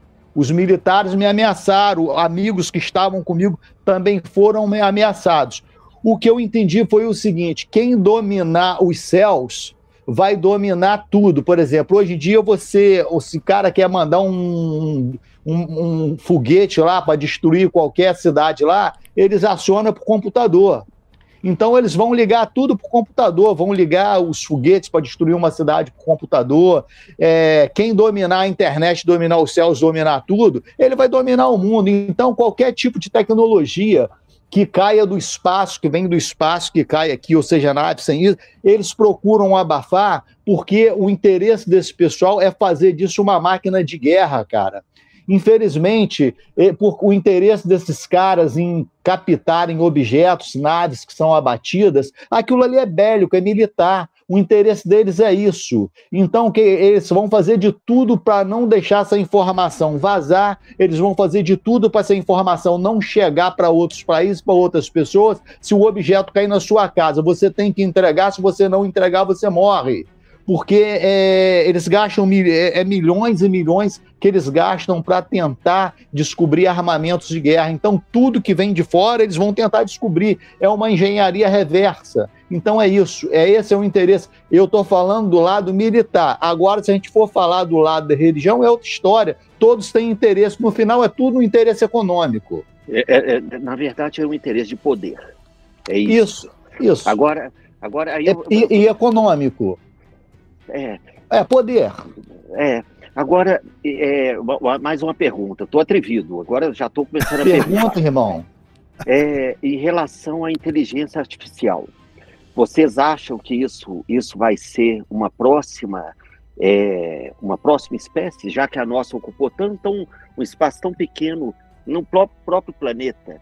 Vocês acham que ela vai ser uma nova espécie? O que, que vai ser da gente aqui? É, a gente vai ser ciborgue? A gente precisa ser atualizado? É, o que, que vai acontecer? Na opinião de vocês, eu acho que tem tudo a ver, a conversa tem tudo a ver. Quer Responde falar, Marcelo? Aí, Marcelo? Quer falar, Marcelão? Olha, a, a gente já tem a, a, o, o estudo aí do, do Elon Musk aí com o Neuralink, né? que a ideia dele é colocar um, um, um chip no cérebro das pessoas, né? Então, o que, que pode vir disso aí, a gente não sabe. Aonde isso vai nos levar, a gente não sabe, né? É, inteligência artificial é, é algo que a gente pensa assim, parece ser muito bom para umas coisas e assustador para outras. A gente está vendo aí é, um mau uso da inteligência artificial, é, gerando vídeos fake, né? Onde uma determinada pessoa, é, sei lá, o cara que, vai lá, vou dar um exemplo aqui, o Vladimir Putin, presidente da Rússia, é, falando em português um assunto completamente é, aleatório, e você vê o vídeo e acha que aquilo é verdade. Então, sim, olha o poder que é, é, a, a inteligência artificial tem para influenciar a massa, né? Isso pode ser usado para o bem, pode ser usado para o mal também, né? Então, assim, o que esperar disso? A gente, eu não faço ideia do que pode acontecer, é, o quanto isso vai, ainda vai ser desenvolvido, vai avançar, né? O que que vai, tem muita coisa que vai ser boa na tecnologia, na medicina, é, na, na, na, na exploração espacial, mas muita coisa vai ser ruim também para a gente, né? Para o próprio ser humano, né? Então, o que esperar disso? O que temos que, o que temos que pensar... O que temos que pensar é também o seguinte, né? Se a inteligência artificial hoje está chegando dessa maneira tão poderosa na mão de nós, é, seres humanos comuns, né? É, você imagina o que, que já tem na mão dos poderosos, né? O que tem na mão dos poderosos já está muito mais avançado, né? Já está um tipo o carro de Fórmula um, né? Quando chegava é, na, no carro da Fórmula um, depois vinha para para tecnologia industrial, né? O, o lance é o seguinte, né, cara? Eu, o, que eu me, o que me faço pensar todos os dias é o porquê que, por exemplo, Bill Gates, essas pessoas que já estão, é, vamos chamar assim, na terceira idade, né? Por que que esse, esse cara ele já tem mais do que suficiente pra, de dinheiro, de poder, para o que ele tem de vida, né? Então ele tem mais dinheiro do que vida, né? Se a gente for falar, não, não estou desejando a morte dele, mas eu estou falando assim, por que que esses caras não vão aproveitar a vida para fazer o que quiserem fazer é, na sua aposentadoria? Mas não, dia após dia, os milionários do mundo, os poderosos do mundo, eles... É, parecem que estão contra a humanidade por, por alguma causa, né? O, a, o, que, o que nos mostra Hollywood, Hollywood sempre dá uma dica, né? É que esses caras, eles já têm um acesso, de alguma forma, a tecnologias que talvez ele possa usar num clone dele, É, num, numa outra pessoa, o que ele sabe, talvez por isso o Neuralink. Eu coloco o Neuralink na minha cabeça velha e implanto numa cabeça nova. Pra... Isso que eu tô falando é tudo, parece que é ficção científica, mas eu não vejo outra saída desses milionários aí, né? É... Faz, já fazerem isso, já contarem com isso, e por isso talvez essas... essas famílias, as treze, se eu não me engano, mais poderosas do mundo, é, continuam no poder até hoje, por causa que eles controlam, e eles têm esse controle hoje com a inteligência artificial. Fala, Riba, você queria falar? Quero falar sim. Ô, Márcio, eu queria dizer que é, quando você fala que é apenas um curioso... que você não entende muito, eu acho muito bacana essa sua humildade, eu acho louvável, mas saiba que você é uma pessoa que tem muitos seguidores e sua palavra tem um peso e é muito importante para a comunidade ufológica. Para você ter uma ideia, Márcio, eu estou com dois telefones aqui na minha mão. Eu estou com um aqui, tem ufólogos conhecidos do Brasil inteiro, os principais ufólogos que eu conheço, estão aqui te elogiando aqui no WhatsApp, aqui, eu não, só que eu não estou podendo responder. E nesse aqui eu estou acompanhando aqui a galera que está falando. Então, tem pessoas do Brasil inteiro aqui que vieram te assistir, que estão gostando aqui do teu papo. Eu queria agradecer algumas pessoas que eu convidei, porque tem pessoas do Rio Grande do Sul, tem pessoas do Nordeste, tem pessoas de tudo quanto é lugar aqui. E tem um amigo aqui que eu convidei também, que o nome dele é Caco, ele está até participando aqui, além de outros, como Lilian. É muita gente, tem o Rubão, tem o Wagner, que é um grande ufólogo também. Tava até o tem Flávio a... Tobler aqui com a gente. Isso, hoje, tem o cara. Flávio Tobler, um grande ufólogo do Precisa Nordeste. Precisa voltar aqui, de... viu, Flávio? Tem que voltar aqui com a gente para contar cada caso especificamente. Já está feito o convite, desculpa, Riba. Isso, tem vários ufólogos aqui, pessoas conhecidas no meio ufológico, que estão aqui acompanhando, tem, é muita gente, me perdoa não poder estar tá falando todo mundo nesse exato momento aqui, que eu não quero atrapalhar a palavra dos outros aí. Então eu queria agradecer a todo mundo que está participando, inclusive, esse, tem coisas agora que eu só estou mostrando assim, só em alguns eventos que eu fizer. Eu tenho um vídeo muito bacana que eu recebi do Caco, que o filho dele, se você quiser em off, eu até te mostro, Márcio. É, o filho, o, o, acho que é o filho ou sub, é, do Caco estava nos Estados Unidos e ele vinha numa estrada à noite e, um, e uma luz veio seguindo o carro dele. É um troço tão interessante que eu tô, vou procurar mostrar esses vídeos só em palestra que eu for fazer. Então eu queria agradecer aqui a presença do, do Caco. Tem muita gente, tem a Adriana, a Adriana Castro, tem o Júlio Duque, tem a Crionis, Vinícius Pacheco, Augusto, tem uma galera imensa. Inclusive, eu, eu vou aproveitar aqui, Márcio, tem, é, tem um caso que eu vou, é, depois eu vou conversar isso com, em off com você. Eu não vou citar a banda aqui, não. Tem, é, quem me mandou isso foi a, uma ufóloga, Adriana Castro, que está acompanhando aqui, ela já me mostrou esse papel. É uma banda muito conhecida, pessoas amigas que você conhece, que eu não vou citar por enquanto, porque eu não tenho autorização para citar. Então, essa famosa banda, eles estavam voltando de um show, avião, de avião, e eles foram seguidos por um objeto, por um OVNI. E um órgão lá que regulamenta, que cuida dos voos, fez um documento. Eu tenho esse documento e eu quero muito conversar com essa pessoa. Eu já conversei com uma pessoa que tocava lá com eles, mas... como houve uma briga entre eles, eles se separaram, aí eu acho que essa pessoa, músico, não estava querendo falar com o cara aqui, essa briga de músico, vocês sabem como é que é. Ah, mas depois eu vou conversar contigo, vai que a gente consiga chegar. E eu queria também fazer uma ressalva aqui, é, sobre o estigma que você comentou aí, que o músico tem aquele, aquele papo de ser doidão. Existe esse estigma, existe essa coisa toda que você está falando que a gente sabe. Mas eu queria fazer uma ressalva que você sabe muito bem disso, que hoje em dia, cara, é... quem trabalha com música, quem está no mercado musical, hoje a galera está muito profissional, você sabe muito bem disso. Então esse estigma é uma coisa assim muito do folclore. Na realidade, a maior parte das pessoas, dos músicos que trabalham com música, profissionalmente, sério, você sabe disso, o Clayton sabe disso, a galera ali, cara, no, no máximo bebe uma Coca Zero. A galera tá muito profissional, não é que nego não bebe uma cervejinha ou faz o que quer não, mas no geral a galera tá muito séria, porque é compromisso com o contratante, é compromisso com prefeitura. Então, cara, quando você vê um Jorge Versilo, é testemunha, tô vendo até o cara ali falando aqui, quando você vê um Jorge Versilo comentando sobre isso, é, não é que ele é doidão, não, é um cara que ele é espiritualizado, ele é antenado assim como você, entendeu? Então eu acho que essas coisas estão mudando, entendeu? Eu acho que a gente tem que ficar bem ligado nessas coisas, e o seu testemunho é muito importante. Ô Márcio, você, até aproveitando esse gancho que o Riba falou aí, queria saber, né, se você já teve, além da, da, dos integrantes da, do Jota Quest, da banda que você faz parte, é, você já teve a oportunidade de conversar sobre esses assuntos com alguns artistas, e se sim, é, alguns que você possa mencionar é, pra gente aqui?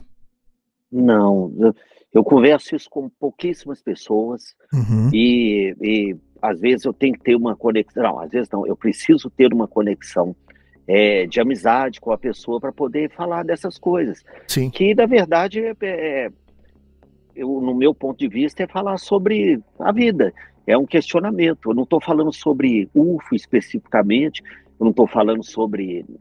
Na verdade, são assuntos profundos que você precisa entender se a pessoa tem é, discernimento. Condição, é, discernimento, condição para poder te ouvir, te acrescentar, enfim. Eu não, eu não, eu não levanto essa bandeira, não. É, o, o, que eu, o que eu acho é que eu sou fascinado pela vida, eu acho que mais maluco e mais louco do que isso que a gente está vivendo, é só olhar ao redor é só olhar aqui para o cachorrinho, é só olhar para a planta. É só... Isso sim, isso é uma loucura, isso é, isso é uma beleza que a gente deixa passar batido, que o nosso cérebro está condicionado à, à sobrevivência dentro da selva desse sistema criado pelo ser humano, que esquece de entender que a gente está dentro de um, de um, de um, dentro de um planeta viajando a... Opa! Ah, tá. Estamos te ouvindo, Márcio. O fone, o fone acabou a bateria. Ah, tá. Que, que a gente está viajando a milhões de quilômetros e num universo muito. Essa é a realidade. Então, a realidade não é o nosso sistema, não é o boleto que chega para pagar.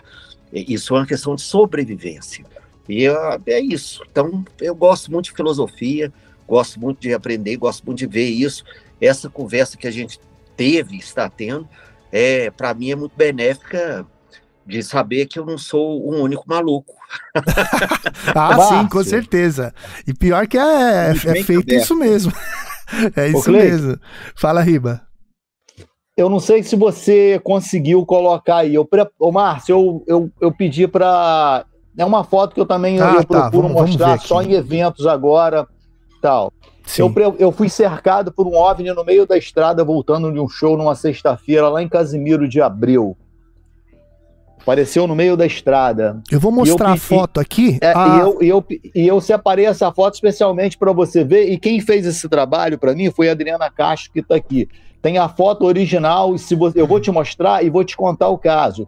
Isso é pra... Eu estava com testemunha. E depois a pessoa que estava do meu lado deu um apagão nele, que eu quase briguei com ele por causa disso. Mostra aí que eu conto depois. É, antes de eu mostrar, eu gostaria só de fazer um agradecimento que eu...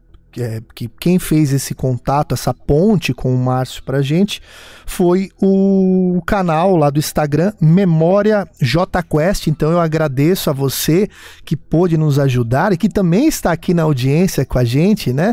É, segue a gente lá no, no Brasil U F O.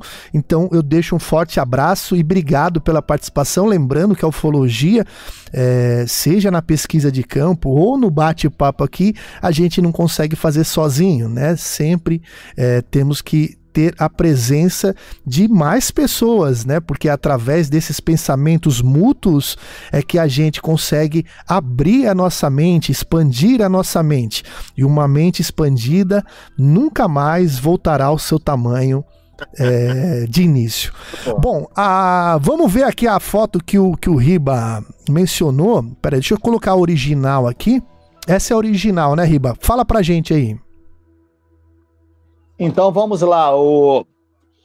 eu quando coloquei essa foto aí, essa... isso aí é quando eu estava voltando, já tem, eu tenho, é que eu sou meio ruim de marcar a data e disso, já... mas já tem mais ou menos uns quatro ou cinco anos, se eu não me engano, dezesseis, sei lá, tem um tempinho aí já.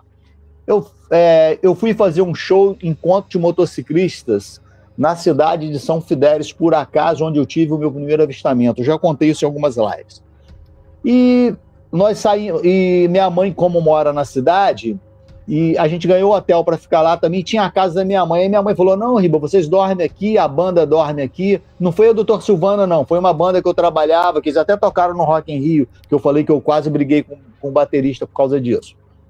Aí minha mãe falou, dorme aqui na cidade, vão embora, eu falei, não, mãe, a gente tem que ir embora, porque a gente vai tocar em Itaguaí amanhã, era uma sexta-feira, eu falei, a gente toca sábado em Itaguaí, a gente vai pegar direto para Itaguaí.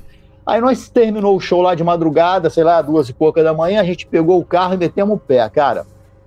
Pegamos o retão nessa estrada aí, aquela B R, acho que é um zero um, aquela Rio Campos, não é isso? Um zero um, acho que é isso mesmo. Rio Campos, Campos, Rio de Janeiro.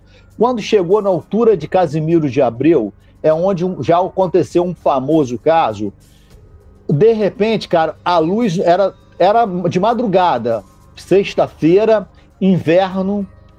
É aquela pista que vai é, mão para lá e mão para cá, aquela que você paga, pedágio, então uma mão para lá e uma mão para cá. Então não, nessa pista que eu tava, que você acendeu essa luz, não vinha carro nessa pista. É só mão dava única. Mão indo assim. Mão, é mão única, única, né? Isso, sim. Mão única. E de repente essa luz acendeu no meio da pista de mão única. Eita. A luz acendeu, cara, ela ficou imensa, do tamanho de uma van, e eu percebi que ela ficou flutuando. Você pode observar que pelo ralo da luz deu a impressão que ela desceu. Você pode ver aí, ó. pareceu que ela desceu. Só que ela acendeu. E acendeu, ficou flutuando. Tava todo mundo dormindo no carro atrás, só tava eu e o outro músico acordado, eu tava na frente. E de repente, cara, eu falei assim, cara, diminuiu, diminu, para o carro e diminui, ele diminuiu, diminuiu, e demos uma encostadinha assim, só que antes a gente tirou uma foto, que é essa foto aí. Aí, na hora, eu sabia do que se tratava. Eu falei, isso é um OVNI. Eu tinha certeza absoluta, era uma cor metálica, uma luz branca. Eu já tinha visto isso nos céus. Eu, cara, eu me segurei assim, eu falei assim, pô, quando a gente passar ali, a gente vai ser abduzido. Eu cheguei a me segurar no banco. Deixa eu dar um zoom aqui. Isso. Dá a impressão que ela desceu. Ela ficou no meio da pista ali, flutuando, no tamanho do avão. Eu cheguei a me segurar na van. Assim, só que eu não falei nada pra ele, que eu não queria botar medo nele. Ele falou, o que é aquilo, Riba? Eu falei, não sei, cara, deve ser uma luz de um trator. Foi o que eu falei, deve ser uma luz de um trator no morro. Mas eu sabia que não era. Ele falou, pô, estranho, né? Aí, de repente, a luz se apagou. Eu falei, cara, mete o pé. Aí ele falou assim, vamos embora? Eu falei, mete o pé, cara, vai embora. Aí eu percebi que o motor estava ligado, não desligou o motor e nós passamos. Quando chegou na direção da, assim, da luz que estava apagada, eu cheguei a me segurar, eu falei, ela está invisível aqui, vai pegar a gente. Cara, para nossa graça, nós passamos, não aconteceu nada. Aí chegamos em Casimiro de Abreu, que é onde o pessoal vende bananada, na, na beira da estrada, aquele docinho. Aí tinha um posto de gasolina, assim, nós encostamos. Cara, eu estava tão nervoso, aí eu falei pro motorista da... pro cara do posto de gasolina, ele falou, ih, cara, aqui aparece muito essa luz. Aí a Adriana Castro, que tá assistindo aqui, que é uma ufóloga, depois de anos e anos que eu guardei aquilo, eu passei pra Adriana, falei, Adriana, aconteceu isso e isso. Ela foi e fez esse trabalho, ela falou, Riba, ó, tava no meio da pista e parece que iria posar. Dá a impressão que tem um tripé, que ela falou, se você observar bem assim. Até hoje eu não sei do que se trata, eu só sei que foi uma luz que flutuou no meio da pista e eu acho que aquilo ali não era desse mundo. Pois é, cara, é uma... É, normalmente quem anda estrada, né, tem a, a, a, a, tem a chance, tem mais chances, né, de encontrar algumas coisas meio... Que nem quando a gente, voltando lá de Minas, eu, você e o Júlio Duque, é, a gente passou pelo aquele parque Itacolomia, não? Lá de Minas? Aí, Itacolomia, ali eu fiquei com medo. Fiquei Pô, com medo, cara. A gente passa num, num, num vale assim que dá muito medo, porque só, só tem a gente. Se furar o pneu ali, se tiver que parar, é, é complicado. Não, mesmo, né? E esse parque Itacolomia, Márcio, é o seguinte, eu vou contar uma historinha rápida aqui que o cara contou pra gente. Parque do Itacolomia, lá em Minas Gerais, é próximo ali a... Você é de Minas, você deve conhecer. Onde nós fomos pesquisar lá, Clíder? Aquela cidade lá, que o do Abel. É, Alto Caparaó. Alto Caparaó. Sim. Alto Caparaó. Perto, perto do Alto Caparaó. E esse tal, é, Mariana, Mariana, Alto Caparaó, aquela região ali, Ouro Preto, tudo aquela Carangola. Região ali. Então, esse alto, isso. O guarda municipal, ele, ele, ele ganhou uma casa no alto, lá tem um parque florestal no Itacolomia, Serra do Itacolomia, tem um parque florestal. E lá, esse guarda florestal, ele pagava aluguel na cidade. E ele falou, não, eu quero, é, pediu à prefeitura uma casa que ele queria trabalhar e morar lá. E a prefeitura arrumou uma casa para esse guarda florestal e ele foi morar nesse parque, lá no alto da floresta, lá no meio da montanha lá. Ele falou que quando chegou de madrugada, à noite, ele falou que luzes cercavam as casas dele. O objeto ficava cercando, circulando, circulando. Ele se trancou em casa e ele viu os objetos circulando na casa dele, próximo ao telhado. Ele ficou com tanto medo de morar naquele parque Itacolomia que ele preferiu voltar para a cidade e pagar aluguel porque ele ficou com medo de ficar lá em cima. Aí eu tenho vontade de voltar lá com alguns amigos e fazer vigília nesse morro. A gente corre risco de ser abduzido? Claro que a gente corre, a gente tem essa noção. Mas eu tenho vontade de voltar lá. Eu e Clayton, nós passamos, por acaso, de madrugada, época de inverno, próximo ao parque Itacolomia, a gente sentiu dentro, uma pressãozinha. Dentro do parque, na estrada que atravessa é. o parque, né? É. É, e, o, e o Júlio Duque, né, nosso amigo também, estava é, junto também. com a gente. É, mas é isso aí. Ô Marcelão, é, tamo, já estamos aqui, vamos precisar liberar o Márcio. É, queria que você fizesse aí a sua, sua pergunta, por gentileza. Duas perguntinhas. É, era uma pergunta minha já. E eu estou monitorando aqui o chat, o Henrique Lima, ele já tinha feito essa pergunta que tem a ver com a minha, né? É. É, ele perguntou, você comentou, Márcio, você comentou no início da live, que tem mais um integrante da banda que também já viu, né? E, e aí a minha pergunta, né? É, os outros integra- integrantes da banda já viram alguma coisa? Não, um só que viu, mas eu prefiro deixar que um dia ele conte. Sim, ah, então, legal. Isso que eu estou falando aqui, ele não envolve o Jota Quest. Isso é uma, uma, uma, uma conversa extremamente particular, pessoal. É isso aí. Eu falo particular, mas é, é, é pessoal. É, isso aqui não é uma declaração do Jota Quest, isso é uma declaração individual e que todo mundo lá sabe que, que, que, é, que é isso mesmo, que eu estou falando por mim. Então, os eu outros, já te peço, viu, Márcio? Outros, se eu não tivesse visto e avistado, e não tivesse absoluta consciência, talvez tivesse dúvida. Claro, eu, eu compreendo isso, mas é, não é o meu caso. Até, eu, por isso que eu até mencionei, Márcio, aquilo sobre o Tom DeLonge, né? Porque através de você, através de pessoas e que, que, que sejam ali do mesmo campo, né? No caso, os músicos, né? Talvez você seja ali um, um, um exemplo de coragem para que seja falado. E talvez eles... eles usando você de exemplo, tenham coragem também de falar. Claro que isso também não precisa falar para o público, né? Isso aqui o que a gente está tendo é uma conversa, não, não, é, não para ridicularizar ninguém, mas para a gente abrir a mente das pessoas e mostrar que não é só você que está em casa que acredita ou já viu, ou algo você já viu na tua infância, teus avós, tua mãe, teu pai que te contavam, né?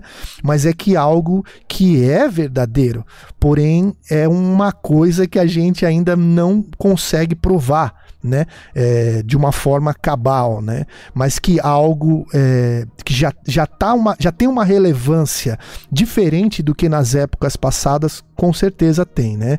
Você tinha mais alguma pergunta, Marcelo? Isso, eu, é, Márcio, é uma, isso é uma curiosidade minha, né? É, você acha que é, quando uma pessoa pública, uma pessoa famosa, no caso, no seu caso, que tem aí centenas de milhares de seguidores, né? É, qual é a sua percepção do teu público quando uma pessoa é, famosa é, é, comenta sobre um, um avistamento? Você acha que isso passa mais credibilidade do, do público para a população em geral? O fato dela ser uma pessoa é, é, que aparece mais, que está mais na mídia, né? Eu vou, vou dar um outro exemplo, né? Hoje é muito comum, né? É, youtubers, né? É, é, pessoal de, de, de, de Instagram, é, que tem aí uma, uma, uma, uma legião gigante de seguidores. Quando essa pessoa que alcança uma massa muito grande toca num assunto tão polêmico quanto esse, você acha que o fato dela ser tão famosa passaria mais credibilidade para a população, para aquele público? Eu acho extremamente arriscado, porque existe um Um, um fórum digital hoje que quer, existe os haters, existe é, opiniões que elas podem viralizar, tem, tem um tal do cancelamento, mas eu sinceramente cheguei no estágio da vida que você falar é, simplesmente um assunto que é, é legítimo, ele, ele, no meu ponto de vista, ele é extremamente válido. Então, eu acho que o artista, de uma forma geral, e toda pessoa pública, independente de ser artista, ele tem uma responsabilidade social. Essa responsabilidade social, ela pendura, ela pendula entre dois pontos. Entre a credibilidade, que é o que você fez a vida inteira, o que você faz, o que você constrói, o que você conduz, que, que eu acho que a longevidade na arte, ela depende muito da verdade, e também do sensacionalismo, que hoje a gente vê que existe muito pessoas que querem se apoiar em polêmicas, em sensacionalismo. No, no meu caso, é, eu estou num ambiente muito simples, dizendo um fato que ocorreu, muito tranquilo, muito tranquilo. Como eu disse, eu sou muito mais movido pela dúvida do que pela certeza, eu não levanto bandeira nenhuma, eu não tenho aqui uma bandeira com... Um, um, um U F O, um, um E T ou nada. O que eu entendo, dentro do meu ponto de vista, da minha percepção, é que ocorreu algo que eu presenciei, que eu vivenciei, que eu pesquiso, que eu tenho, eu tenho a curiosidade de me aprofundar, e o que eu vejo é que existe muito mais possibilidade, até se eu chegar no meu máximo de, de, de, de conhecimento, eu não vou chegar a um milésimo do que existe. Então, é fato, as coisas estão aqui acontecendo, é, eu não quero ser taxado de, de, é, de isso ou daquilo. Eu sou um, um músico, tenho uma banda, aconteceu esse evento comigo, estava extremamente lúcido, apesar que eu estou tomando uma cachaçinha agora, porque eu estou gostando da conversa, que é a cachaça do galo. Ó. Tá certo, é isso aí. E, e tá tudo certo. Eu acho que o artista tem uma responsabilidade social, mas eu acho que a gente, como indivíduo, tem uma responsabilidade em dizer a verdade. Então é isso, é isso que eu estou fazendo aqui. Adorei essa conversa com vocês. Se eu tiver mais oportunidade, vamos me encontrar pessoalmente. Vai ser muito divertido eu poder compartilhar os livros que eu leio, as dúvidas que eu tenho. E, nossa, só tenho que agradecer, de verdade. É isso aí. Ô, ô Márcio, até para aquilo que eu falei, né, para você, vou até mostrar para o pessoal aqui, explicar para o pessoal que...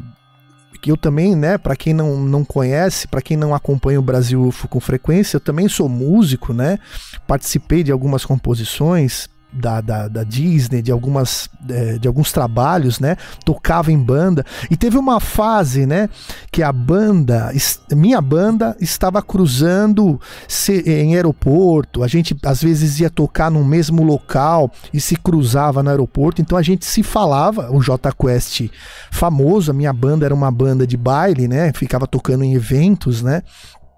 O Jota Quest já era famoso, então às vezes o Jota Quest estava com o Skank, estava estava sozinho, então teve vários, várias, é, vários, várias oportunidades de encontro, né? E um desses encontros foi na, em algum lugar em São Paulo, que eu não lembro onde, em dois mil e treze, que eu vou, gostaria de mostrar uma foto que eu já mostrei pro, pro Márcio, uma foto que é, estávamos nesse evento aqui, a minha banda chamava, é, chama ainda, que a banda existe, eu não faço mais parte, mas a banda ainda existe, é, é, Amber Vision and the Night Drivers, né? Então estava eu aqui em cima, aqui, ó, não sei se dá para dá para enxergar aqui. É, claro. Eu ali em cima, Júlio do, do, do é, Marco Túlio, né? Marco Túlio. Marco Túlio, o batera chama como? Paulinho. O Paulinho, tá vendo? O Paulinho ali do lado. Eu tô o... ali de cabelo preto ainda, ó. Você ainda, ó, tá vendo? Ó, tava de... Não tava tão grisalho, né? Eu também não tava tão grisalho. O Flauzino ali, né? E o pessoal... Que coisa boa, lembrança boa. E a gente se encontrou no camarim, mesmo a gente não se conhecendo, a gente tinha um contato ali, né? Então, é, e também tive a oportunidade de participar, é, com certeza o Flauzino não sabe, daquela, daquela música lá, o, daquela... Coisa como é, linda. Como é que chama? Aquela música foi muito importante pra mim. Fez o, o, o, o arranjo de voz, né? Isso, fiz o... É, tem até eu, lá eu, na, na, na, no site da Disney lá, que é aquele filme Viva a Vida é uma Festa, a música, pra quem quiser ouvir depois, é Lembre de Mim. Eu, e foi bem na época, eu tive que gravar essa música, por curiosidade, né, pra vocês saberem. Eu gravei... Eu sempre... A minha avó que me criou praticamente, né? E foi bem naquele ano, foi em dois mil e dezessete, eu tive que gravar essa música. É, quando eu perdi minha avó, e essa música, ela fala Lembre de Mim, né? Então é uma música... Eu não posso soltar aqui por causa de direitos autorais, mas quem puder, vai lá, coloca lá Rogério Flauzino, ou Lembre de Mim, vai aparecer o Rogério Flauzino cantando. Aí na ficha técnica, eu também tive a oportunidade de fazer parte lá, e por coincidência, Coincidência, estamos juntos aqui por algum motivo da vida, falando sobre assuntos que a gente gosta, sobre ufologia, então eu só tenho a agradecer. Riba Menezes, para a gente liberar o Márcio e também é, descansarmos aí, porque para começarmos a semana, sua última consideração, sua última... Acho que eles caíram, hein? Alô, alô. Alô, alô, alô. Voltamos? Voltou, voltou. Voltou, voltou. Vamos, vamos terminar antes que, antes que os caras tirem a gente aqui. É, Riba, as Olá. suas considerações ah. é, para o Márcio aí, sua última pergunta aí. Valeu. O Márcio é mais próximo do que a gente imagina. Dizem que os encontros da a luz que eu trazia, né? Não, tá, a internet tá, acho que a tua internet tá um pouquinho ruim aí. Não é só a minha então, hein? Alô, alô, Oi, tá me ouvindo? Fala, fala vamos Voltou. tentar. Fala aí, vai lá. Então vamos lá, Márcio. Então, para considerações finais. Ô, Márcio, eu gostaria de dizer que os iguais se encontram e às vezes a gente tá mais perto do que a gente imagina. Eu tô começando a trabalhar aqui com uma banda que chama-se Capital Elétrico, do Cadu Menezes, que é o ex-batera do Kid Abelha. E eu acho que tem um vídeo lá que vocês fizeram também, que vocês estão participando, reforçando, falando sobre eles. Depois eu vou confirmar aqui, eu vou te mandar isso aqui. Lá falando e... Opa! Falando da Capitão, tem algumas coisas que foram aí. E eu gostaria de dizer, cara, que como você já viu, que eu quero agora também, seguido...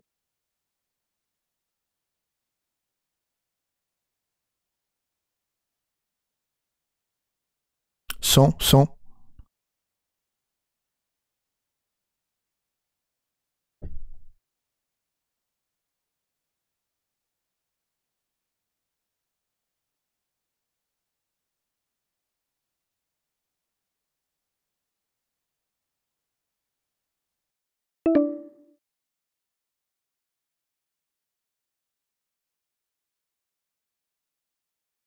Muito boa, de verdade, viu? Bom, pessoal, Ô, Márcio, vocês estão me ouvindo? Depois eu vou pegar seu telefone e vou te mandar umas, vou vocês te mandar umas coisas maneiras em off.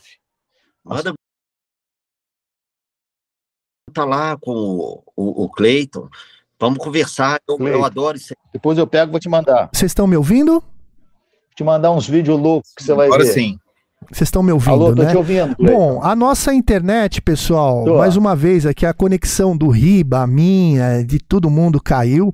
Eu não sei se vocês conseguiram ouvir esse papo do Riba, mas acho que é um papo que também é, deu para vocês entenderem um comecinho. A gente já tem que liberar o Márcio também. Então, nós agradecemos. Obrigado, Márcio, por você estar aqui com a gente essa noite. Pedimos desculpas desses probleminhas técnicos aí, que até agora eu não sei o que que é, né? Porque durante a semana não deu, agora domingo deu, inexplicavelmente. Então, peço desculpa. Infelizmente, a internet aqui do nosso país não tá aquela coisa, né? Mas, justo hoje, é, resolveu ficar pipocando. Mas... sem palavras aí para agradecer o, o, sua presença aqui. Eu acho que você, mesmo é, é, não, não assim, sendo humilde, né, vale muito para para ufologia, né, a presença das pessoas é, que estão mais dando a cara aí no, no mercado, né? Então é importante a sua vinda aqui e, como outros programas também de ufologia, com certeza, falar daquilo que você às vezes nem pesquisa, né, a fundo, mas que pelo menos tem no seu coração e que você acredita. Obrigado, viu, Márcio? Ô, oh, Cleiton, eu que agradeço. Marcelo, adorei conversar com você, adorei conversar com vocês, é, não tem que pedir desculpa nenhuma, foi um prazer enorme, conversei como se eu estivesse aqui numa, num botequim aqui em Belo Horizonte, que é para quem quiser ouvir, e a pessoa que indicou chama Caio, ele que faz o Caio. Um, um... É, Caio, lá de Porto Alegre, é, eu, eu costumo... É, leio as mensagens de quem está acompanhando a banda. A, a, a minha vida é música. Eu tenho um, um orgulho danado. Quero agradecer o Rogério Flauzino, que foi quem me avalizou ali com a Marília Gabriela. Isso é verdade. É verdade. Então, gente, aqui ó, um beijo para todo mundo e vamos manter essa amizade. Com Adorei certeza. O papo, fora do convencional. É isso aí, então é isso aí, pessoal. Obrigado pela presença de todos vocês que estiveram aí no chat. Muitas das perguntas que estão no chat hoje, a gente nem conseguiu dar muita é, ênfase, né? Demos de acordo com o que deu, né? Por causa dessa conexão nossa aqui, é, tá caindo, mas estão registradas, quem for assistir novamente o nosso programa, ou aqui no YouTube, ou em todas as plataformas de áudio, é, vão ter acesso a essas informações. Então eu deixo um forte abraço a todos vocês e aguardo vocês na semana que vem, mais um domingo aqui no Brasil U F O Talks. Um forte abraço e até semana que vem. Valeu, pessoal, valeu. Valeu, obrigado. Valeu, obrigado. Podcast. Valeu, Riba. Convido você a ser um apoiador do nosso trabalho. É só acessar apoia.se barra Brasil U F O. Lembrando que o Brasil é a escrita internacional, a escrita com Z.